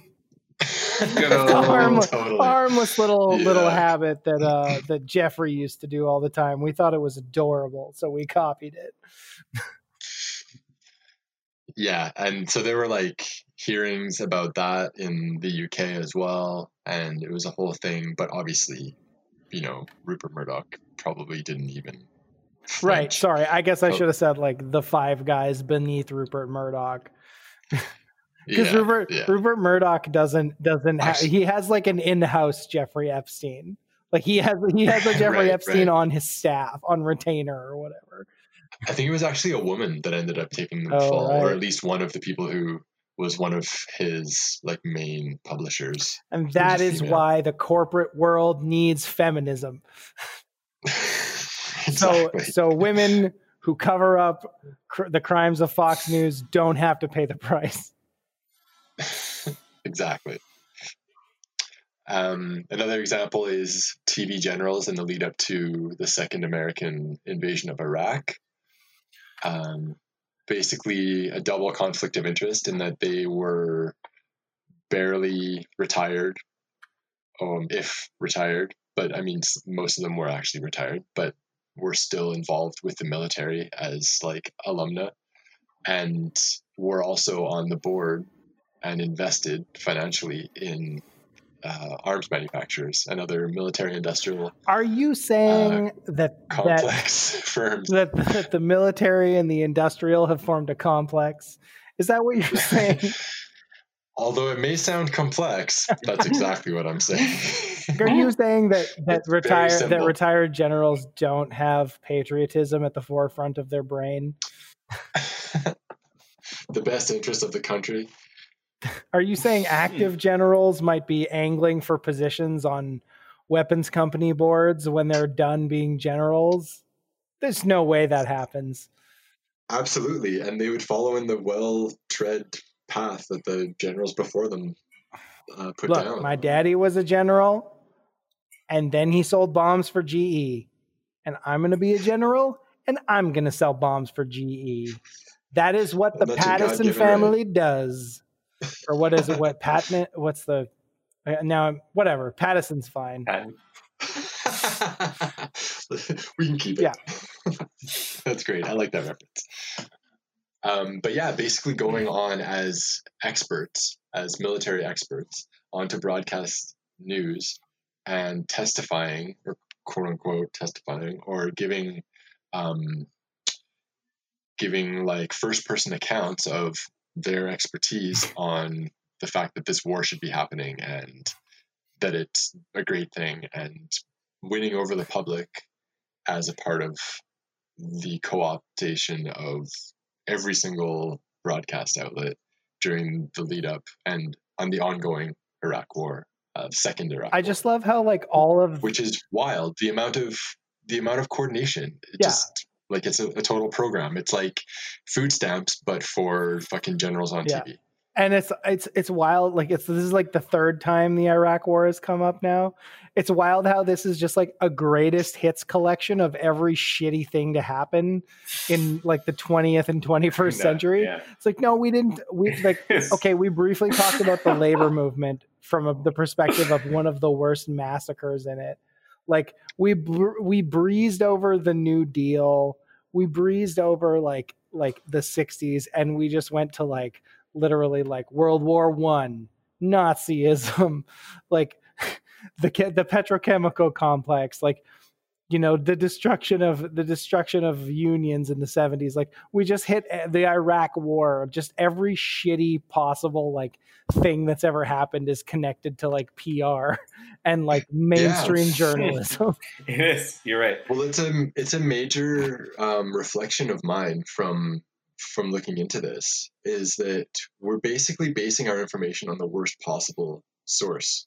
We're it's like it's like we've outsourced our emotional reaction to the stimulus Yeah. that the planet gives us that our like our human society on the planet gives ourselves we're we're letting this bought and paid for like apparatus mediate that information feed it back to us in a way that's Mhm. going to convince us to make the absolute worst fucking decisions by, Mhm. possible. by like Yeah. tweaking the circumstances. lizard brain Very by much. literally like grabbing Yeah. the base of your brain and shaking it right exactly. Yeah. and if it's the and if it's the PR um, function, which like represents the interests of people who think that unions, that workers having collective representation is the worst idea possible, that people en masse having control over their destinies is the worst idea possible. But it's fine if people get besides- blown up as long as they're in other countries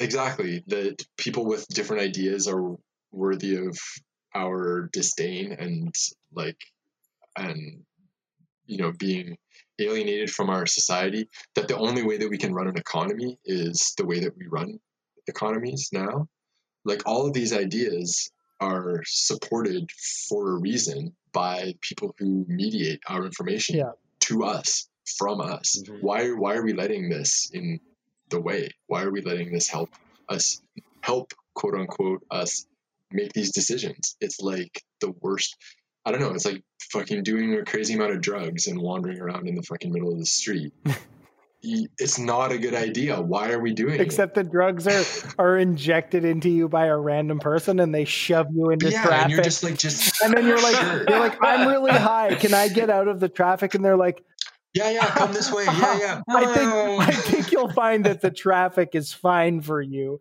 I think you're Yeah. overreacting. Like chill Yeah, out. the traffic will take you where you want to go.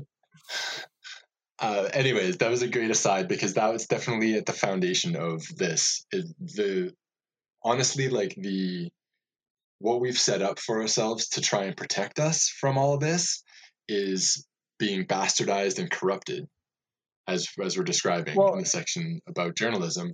And what we have in what we have actually in the absence of of a legitimate journalistic profession, what we've entrusted all this information to is completely bought and owned and not ours. It's someone else's. It's looking out for someone else. and else. that even even the the things that that to a certain extent are important like or sort of are touted are sort of like um it's a the conception of them is so limited that it it's it's it's a it's sort of like the conception of what freedom or like the freedom of information is or like objectivity is is is so like or like even like sort of like uh, objectivity is one way of putting it but like what's the other word i'm thinking of i don't know i'm just going to sound like an idiot here but Subjectivity. subjectivity that's not it but no but like the idea uh, some of the ideals are just like under this system are like what do they really mean you know like what is it like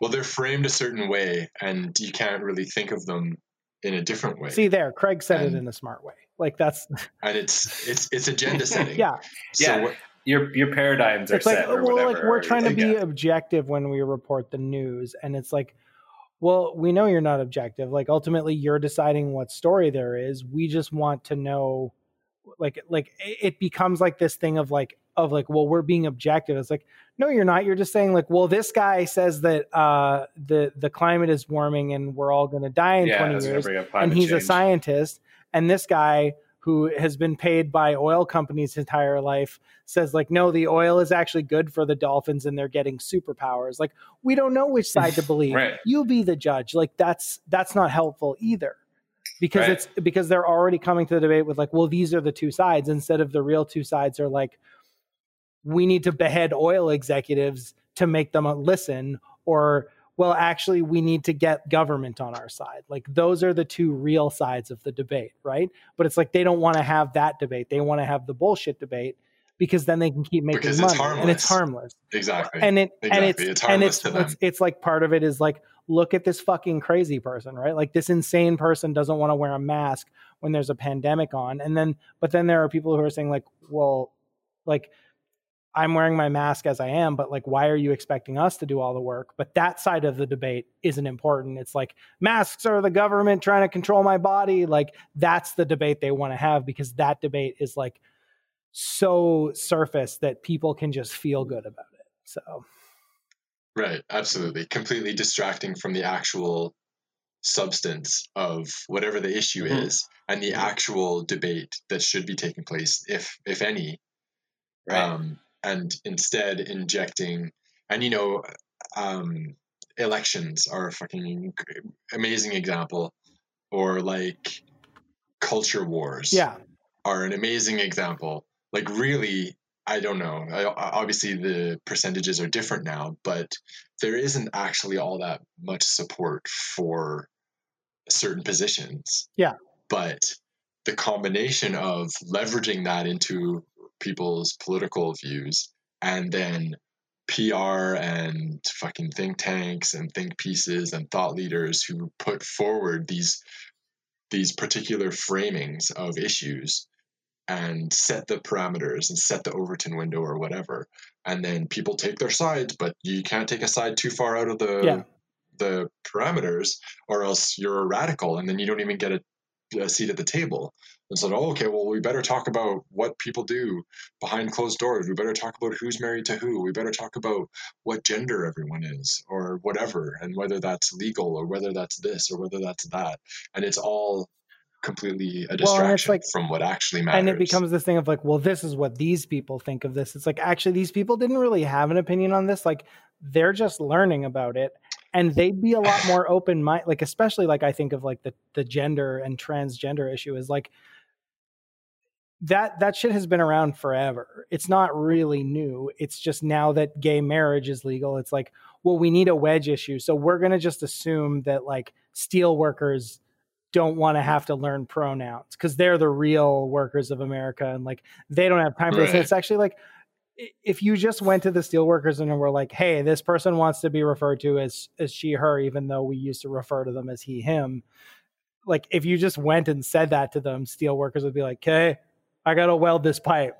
You want to weld this pipe for me?" And like, and then and then it's fine. But because there's like this ecosystem that tells them like serious persons are having this debate, and all And of a sudden a, a steel worker is like, well, I don't want to be told what to do at work, but it's like, no, this person is requesting this, and like all of a sudden it's like it's it's turned into an issue when really like for most people it was that it was a non-issue and it might have been new information that they had to assimilate but like people are remarkably good at just being like okay you know and like oh, totally. Especially when it's just a matter of courtesy It's like, Yeah.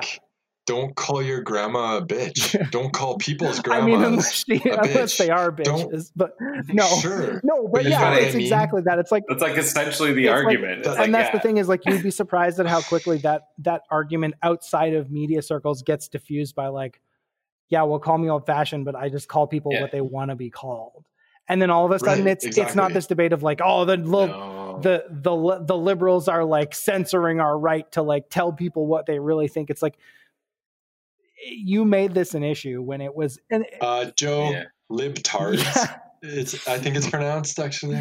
That's correct. You're right. I'm sorry. I apologize for using the wrong nomenclature.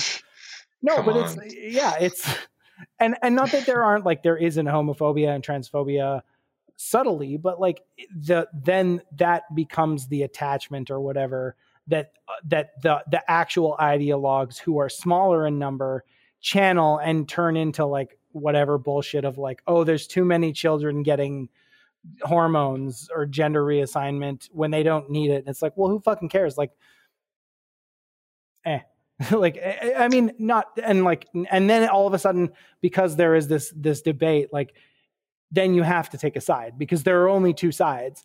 And and and there is and it, when you reduce it to two sides, there is a right side. It's the side that says yes, transgender people are valid and they deserve to be recognized for who they are but that wasn't that was only a problem because now you can't problematize gay marriage for a lot of people or whatever right Right.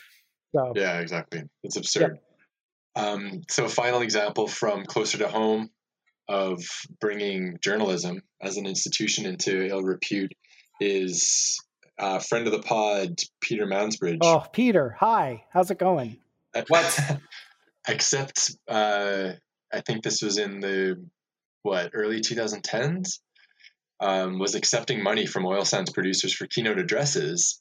What? While Are you breaking he this was- story right now? No, while he was anchoring the heard of this. the or the current whatever the CBC like main national CBC broadcast was. Uh. and the news was frequently about energy, oil and gas, and climate, and all of these like very he's topical subject. Peter Mansbridge is Voice like of the only guy in the only like figure in media that has interest in oil, right? Like he's like one of the rare It's ones. fucked though. must Yeah. be the only one. I Peter Mansbridge. No. But it's kind of no wonder with examples like these with the CIA, with wiretapping TV generals, full court media press for Yeah. like You pro get- pro war Yeah. propaganda. Yeah. Why You get someone journalism that's like, is- yeah, not that good Yeah, looking it's to like a lot of people? there- there's like this effect of like it's even with the election, it's uh, all this thing of like, well, you know, people are just saying like, well, listen, like it's been it's been hard to believe any of this because there's just been so much like again like there's this shock that that people are either like even like there's record turnout but it's still low. It's still only like 60 70% of the population as opposed to like 50 and like Yeah. it's like why what do you think? Like you like it's great to say like oh well this guy is doing like trump or like breitbart or like openly anti-semitic. Have you seen that guy? But like okay but we don't trust you guys either. Like we don't trust anybody so like wh- why should we show up for you? Like and and it's not to turn this into like whatever but you know an election podcast because it's going to come out months after. Uh but like it, it's just it, it it becomes it comes to this point where it's like well you don't trust those guys do you? It's like okay well i don't trust you either but you're turning it into i have to trust them or you. And you're trying to yeah like polish up your image relative to this like turd that i don't yeah I don't want either well and it's like yeah like that's why it's like okay well we're not as bad as like fox news or oan or whatever. It's like okay that's not a fucking good like that's a low standard. Like if i look at like a guy who's beating his wife and like my wife is like you you don't like you don't listen to my ideas or whatever. Like you dismiss some of my ideas out of hand i'm like well at least i'm not beating you like that guy like that's not a fucking comparison like that's a shit No, yeah. garbage comparison and i should be a shot out of a cannon like definitely I didn't have you stoned. Yeah. Come on. so a healthy democracy we are told depends upon a healthy journalism profession um, but amongst other complications with reputation that journalism has with the public with all the conflicts and conflicting um, draws for journalists and for the profession just to be able to make a living um, amongst all these other complications, it's pretty tough uh, to begin with, even just to make a decent living as a journalist without compromising yourself and the journalistic principles that we uh, that we discussed earlier. And also just to make money. Yeah, exactly. I mean, you have to ultimately do something that's marketable. So, you know, like you so you find Even truth and you present market it. is a single billionaire who will fund you in order to say racist things. right. Mhm. Exactly. Like there's all sorts of unsavory configurations I can imagine from that dynamic, right? And then when you do establish a career compared to a career in advertising or in public relations, your Mhm. overall prospects are generally going to be more limited unless you're willing to operate in kind of the murky gray areas or or or you happen to be an exceptional journalist. Yeah. You happen to be really good and probably have, you know, have been given a shot at some stage but whatever you know kind of has to go into that as well it's not it's not the story that every journalist tells Yeah, and right, even um, about themselves and even being an exceptional journalist, like it, that attracts a certain audience, but it can also be um, you can be an exceptional journalist and cover like what holograms the Kardashians bought this week. You know, like, i mean it- you gotta go where the money is I mean, I think like a real like I, Follow there's sort of this thing on the left of like, well, Aaron Sorkin is a terrible writer, blah blah blah. It's like he's actually a good writer. He's a very good writer. He just he writes neoliberal propaganda, and like if you can't recognize that, like that's part of the problem too. Is like we have to recognize that like this is a very good system, and it's it's it's good in the sense of like yeah, it sucks ass and it fucks us all over, but like these people are the masters of what they do. oh for sure and it's it's working very well towards its objectives and we need to for sure. recognize when someone is good at it and is is making is convincing people and figure out how to be either good at it or or good enough good at it in a different way or whatever to like sort of counter that. So yeah. For sure. And speaking of good at it, um, not writing per se. Well, I mean, yes, writing, absolutely, but not writing for for TV and feature films, but um, journalism. Yeah. Um, I had a few examples of uh, recent examples of journalists who ruffled the wrong feathers or who just pushed themselves too far, I guess, um, or or were conversely pushed out of their careers, denied opportunities, and even harassed or pushed to suicide, um, if not outright assassinated, allegedly, of course. Um, but the examples that I have that car bomb are, planted itself. um, the first one is Iris Chang, who wrote extensively, uh, wrote a number a number of books, but wrote about the rape of Nanking, uh, which came out in the early '90s, and basically it was an expose on like a lesser known, um, what would be what has been described as Holocaust that happened prior to World War II with Japanese soldiers in China, in in Nanking, now called Nanjing and she wrote this book and completely blew the top off of all this like 300,000 people massacred. Um, hmm. not like it was it was during i guess a conflict but the people that were killed were not combatants. And she outed um, basically the japanese establishment for not kind of owning up to that and and reconciling with it um, but rather suppressing it and denying it, which um, many conservative uh, Japanese um, figures continue to deny to this day. And she was eventually pushed for a number of different reasons into a situation where she ended up committing suicide, um, which was terrible. Uh, she was an amazing writer, but again, her journalism, her research was not appealing to the wrong people um, and it ended up costing her her life by whatever means. Um, another example is Gary Webb, who you might be familiar with. There was a film with Jeremy Renner. Oh, Hawkeye. Shoot the Messenger. Oh, I haven't seen it. I'll have to watch. Uh, Gary, it. Yeah, it's it's pretty good actually. and so he re- second bananas bonus content where we watch it. For sure. Uh, he reported on uh, what was called the Unholy Alliance um, about the CIA using drug trafficking in American cities, um, specifically into into poor neighborhoods, uh, and using the profits from that to fund their covert operations in different countries, in um, in Guatemala or in uh, Nicaragua, different countries that they were doing counter revolutionary or counterinsurgency operations, um, but basically like injected crack cocaine into these neighborhoods um, in the 70s and the 80s. And that was the impetus for what was dubbed the, the war on drugs. But in reality, it was a homemade, like, inside job by the CIA again. So, anyways, he wrote a series of articles about that, uh, which were then put into a book. He basically got shunned by the rest of his profession. He had editors and other journalists of high profile from other um, publications write about his journalism and um, and discredit it, even though you know you can guess who some of those individuals may have been and whose interests they might have been representing, given what we discussed previously in this episode.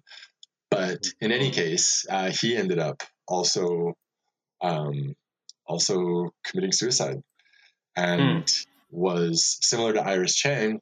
Reported, or there were reports that there was an increase in paranoia, an increase in depression. Yeah, they were increasingly disconnected from their family, and they had turned a corner at some stage after their big uh, their big uh, stories came out and kind of downward spiraled from there. So it's a little bit of a disturbing trend. And I'm sure that um, everybody, after that happened, they were like, this is terrible. We need to do something about mental health. right. Yeah. Right. Like, yeah. Maybe I- these people's paranoia and frustration with the world was based on something real, and maybe the fact that nobody was listening to them, or the people that were listening That's- to them couldn't do anything about it, and they were powerless to watch And- their own careers go down the toilet for doing the right thing. Right. I think that's definitely got a big thing to do with it because here they are risking their lives to get, you know, blow the whistle on these things.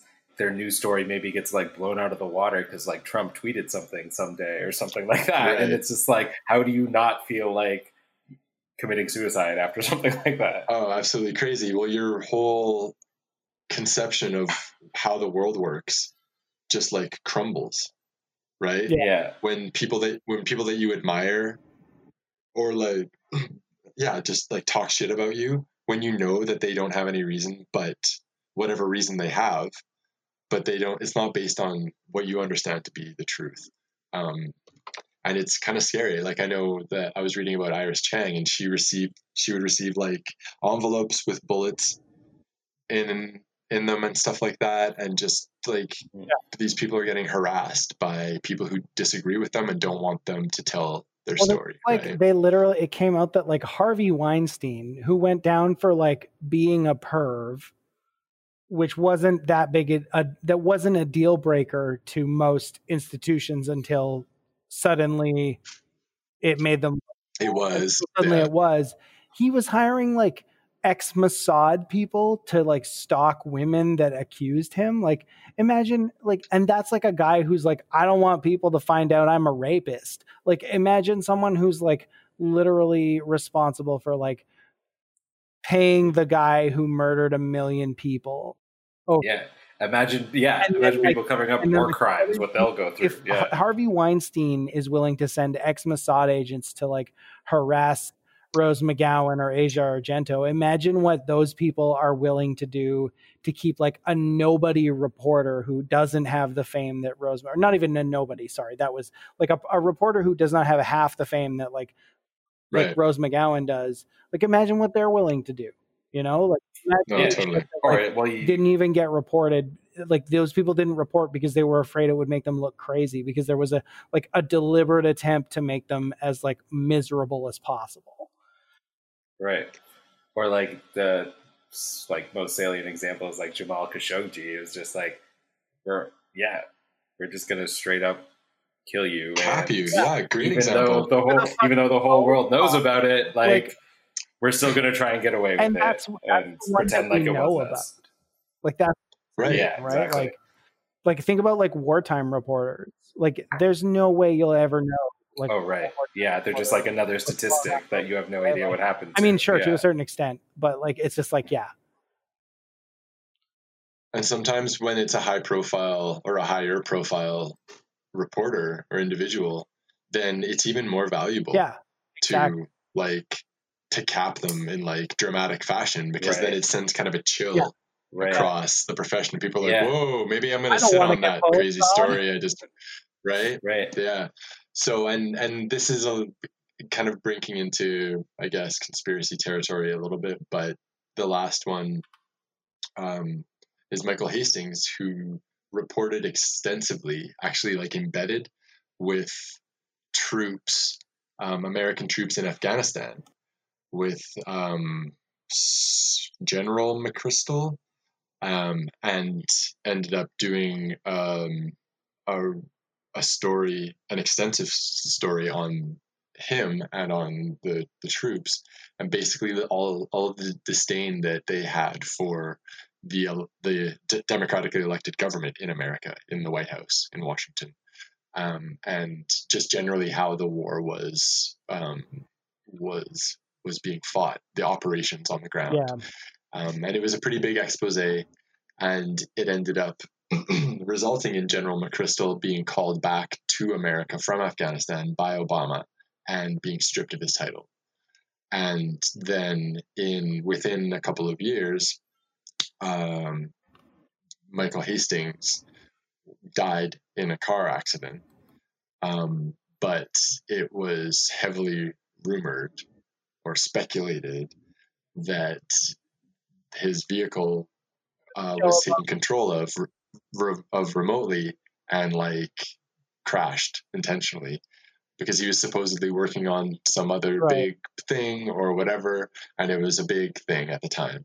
But whether or not that's the case, um, it was actually reported um, and verified that he was increasingly, again, increasingly paranoid, suffering from depression without a history of any of that um, prior to the story coming out, and was kind of increasingly um, resigned to uh, remove himself from his family and friends. Right.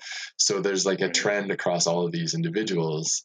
Um, I don't know if there's anything like that with Khashoggi, but Well, um, at least for these, it seems like you know there is a strong signal being sent. Yeah, I mean, I haven't they know they're being targeted. Like, or, if yeah. you are already like prone to depression or whatever which like i do think like like a lot of people in these professions are because it's one of the professions where you can have like periods of no functionality and then high functionality. So like to a certain extent it attracts those kinds of people. Like i'm not saying like everyone is depressed in journalism because their brain is chemistry different but like it's just like then like if you like these cia like all these people like who like they they know they they don't even need to like blow somebody up half the time like if they're like oh you know this guy tried to kill himself five years ago. Well why did he kill himself? Why did he try to kill himself?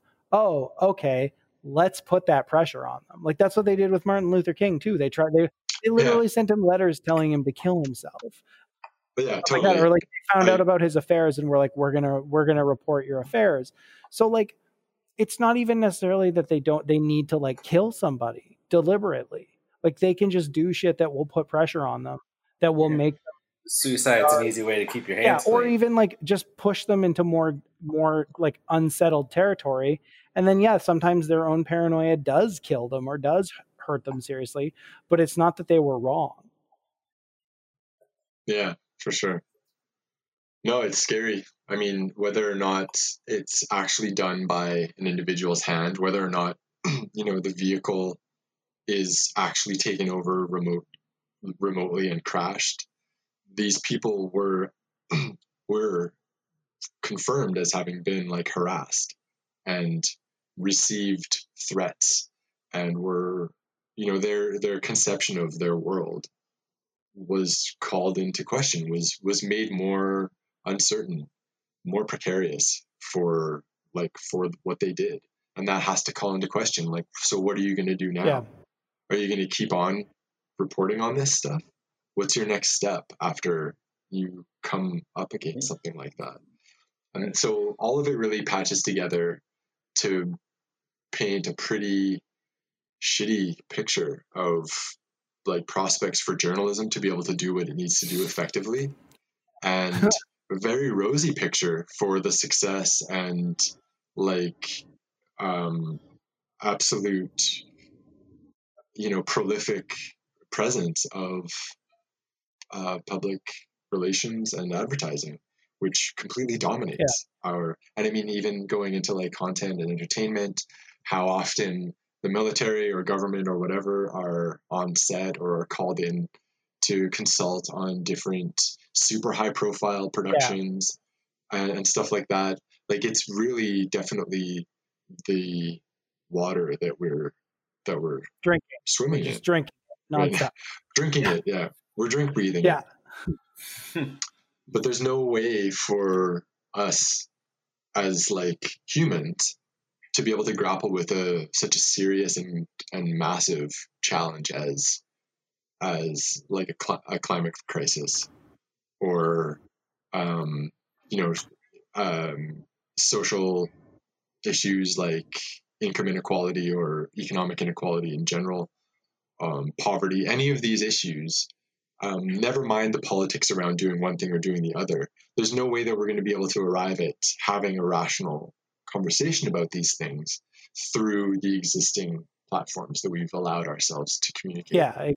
these these issues through and that was really the crux of what i was getting at with um, with bringing up these two facets of media as um, as you know kind of the head the top banana and the second banana journalism that doesn't quite get a chance to get out of the shadows. And I think it's going to be something. I think it's. I think it's actually the instructive dynamic of our time. Yeah. Like when we're old and graying, we'll look back, Right. and I'm I'm sure maybe you know more savvy grandparents of ours would be saying the same thing um, right now or, or before or before they passed. But it's it seems like we don't we're not even giving ourselves the right tools Yeah. to to get our ourselves out of these problems. No, yeah. That's why I'm starting my own jack off instruction journalism channel on Pornhub. Give the people what they really need to emancipate themselves. I love emancipating myself while someone tells me how to do it. It's, Yeah. it's important Uh. It is. It is. Love yourself. Like, Yeah. well, uh, It's damn, Craig. Dark, damn. Like dark, dark. uh, dark, but but you know, We, but it's like a good perspective to know, like, yeah, it's just like how how do we know we're getting the right information? How do we know, Well- like, the people that have our best interest in mind? and the hardest thing like, is we can't trust anyone to have our best interest in mind. But yeah, how do we know that they're even trying to get us the right information that we think is valuable or will help us make proper decisions? yeah, and like, Yeah, absolutely. and like we on one hand it's like you want to know all this stuff and understand it but it also sucks knowing it it sucks ass because then you're like oh man i gotta make all my own choices and like filter information and like i have to do that while It's a i'm bit- like working 40 hours a week and trying to have a social Yeah. life like It is it's Yeah. meant So to I make you not want to do that like the whole system is aligned to be like totally just repeat the talking points go to work and come it's home. uh, buy a smoothie it's fine Totally. It's that whole it's it's the whole like matrix analogy. It's like do you want to be, you know, do you want to be like awake to like the shit, the like travesties that are happening around you or do you want to just like take the blue pill and you know, go about your life as like a sheep and be docile and, you know, happy, but Yeah. that Yeah. not yeah, just be oblivious and it's like I sometimes yeah, you know, you maybe you do just want to be a sheep at this point, but fuck. no, it's a completely it's a completely valid option if you awesome. consider the alternatives, right? yeah, If you consider the alternatives that are presented, it it is it seems kind of rational to Yeah. just like back away from it Well- and be like, well, I'm just gonna do my shit, and it really feeds into Yeah. what we're be- what we're conditioned to do as like individuals or whatever, Totally. anyways, right? but then it's like that is that's exactly what you know the people in power want. They Oh, Well, absolutely. and- they want the sheep that are easy. and to now we're shifting to the the outrage model like you said like it's it's about like who are we mad at this week who's the main character on twitter and it responds to that need to be like no i don't want to just hear that everything's good i don't want to hear the the pr shit so all of a sudden there's pr telling you who to be pissed off at and like not that Right. there aren't people who we should be pissed off at there's tons of people who we should be angry and fucking like mad at but like th- they're the people that are paying us to be mad at Each other. each other and people who put who who are like pronouns in bio are stupid or people who are like yeah i uh i don't know whatever. It's pointless getting into it because because there are like yeah like uh, there are people to be mad at. There are a lot of people to be mad at at at varying degrees of being mad at them. And and it's like and it also flattens that to like oh you're you're mad you should be mad at this person in the same way you're mad at like you should be mad at like a person who accidentally said like a dumb thing once at, at- or or several dumb things and then doubled down at the person who's like who's the one that pays them big money to say those things repeatedly in order to get you to talk Mhm. about them and increase To cloud everything up. Right, like- yeah. Mhm. So I think it it could be instructive to seek out local independent journalistic outlets and support them. Um, you know, use your senses, look into things, check if something passes the smell test. Um, you know, maybe follow something for a little while before you start supporting it, but don't hold back if you are if you think it's worth supporting And like, support independent journalism. It's super important, and it's not something that gets any attention. Um, our government in Canada supports like big legacy media um, over like and as well as maybe like a short list of quote unquote new media, but it's not it's not sufficient and it's not coherent. yeah. um, well, and, Yeah. you don't. good good journalism needs financial support to be able to Yeah, work. and contrary to what the prevailing message is, like you don't need to be an expert who does Twitter threads on everything. You know, that's just me being terminally online poison, but like you can just not talk about things and like listen and like like think about things and reflect for a long time and you don't have to say anything at all. There's like a lot of pressure out there now for everyone to have an opinion on everything. And like God knows I have an opinion on everything, even stuff I shouldn't. But like i there are things where i'm just like there's no point in me wading into this. I'm listening to it and i'm i'm hearing it and i'm like digesting information. But like i'm not going to opine on this because there's no my voice doesn't add anything you know? And like and and there are voices that add to things and there are places where i can add my voice and it can matter um but it takes time. But it doesn't need to be everywhere. yeah, and I don't and I don't just go like I mean it's e- I think it's a, there's a certain ease to like repeating whatever's said by just one thing. And whether or not that's good or not like every even good independent journalism can be wrong sometimes. So if you're just like repeating what they say instead of you know like like actually thinking about it and like yeah like there's there's a time there's there's time to like reflect and figure stuff out and and uh, as much as like we are in a climate catastrophe like you're not going to do any good by overreacting in the next 5 seconds. We need action and we need it now but that doesn't mean you can't like think for a day or two before you start acting or even a week or two right? Like cuz yeah like reaction is like ju- sorry reaction like, like just overreacting and like t- trying to do something just based on what a, a news report tells you or a PR segment tells you isn't helpful either. And Sure, I say that as a yeah, person who probably has done that, you know? and thinking that policing your feed Yeah. uh, for different t- like tones or different transgressions is is praxis towards resolving any sort of climate crisis or otherwise is a little bit silly too. Yeah, exactly. I mean, it's important to let people know things, I guess, but yeah, I mean, I feel like it's just a big distraction, a big circle jerk, a big ins- instructive video from Joe's Gonzo. Jack off instruction journalism. yes, It's happening.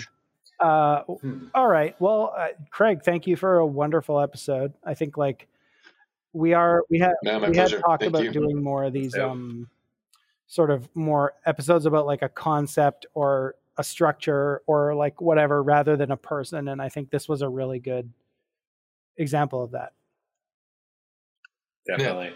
I'm glad. I hope it works out.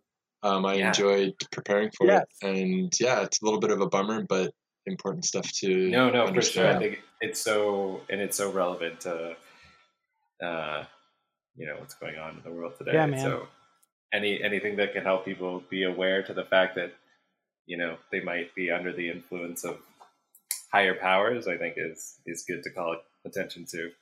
Yeah. Absolutely. stay woke sheeple Yeah, uh, yeah.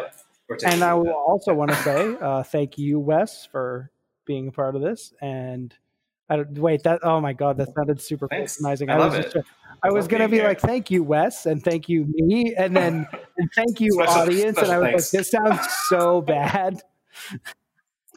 we'll get our special thanks. Uh, Uh, No, this go was a great episode, guys. I always enjoy talking to you. Um, but I do want to say thank you to the audience for listening. Um, Yeah, thanks for coming out. Not- This has been Second Bananas, um, and I'm Craig. As always, unfindable on social Yeah. media. Joe, where can we find you? Uh, I'm at Stop Joe Now on Twitter and Instagram. Uh, post completely differently on both of them, so don't follow me expecting the same things. and Wes. Uh, yeah, you can find me. Uh, I'm on Twitter at W2Dubs and on Instagram at West Walcott. And I should just say, uh, if you did listen to this whole episode, you clearly like what we're doing. So I would say it would be great if you could mosey over to iTunes and give us a five star rating and a review because that will help tell other people who are looking at the iTunes store about the podcast.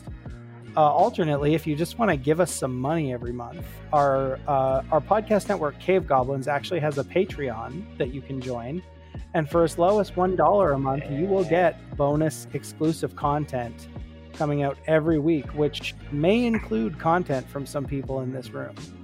Uh, ooh, What? So You can uh, tell me about such content. Foreshadowing. you've been in some of my content. So, Oh, no, but you're yeah, right. um, we're always sneaking me in so uh, check out patreon.com slash cavegoblins uh, if you want to support us. Um, yeah, please and do. we will see you in a few weeks. We're not sure if this is going to be a two-parter or not, but uh, next episode we will be discussing Sarah Michelle Gellar. So watch for that. Can't wait. Woo! Listen, Fun. So long, fans of banana second bananas. Talk to you later. Thank you. Take care.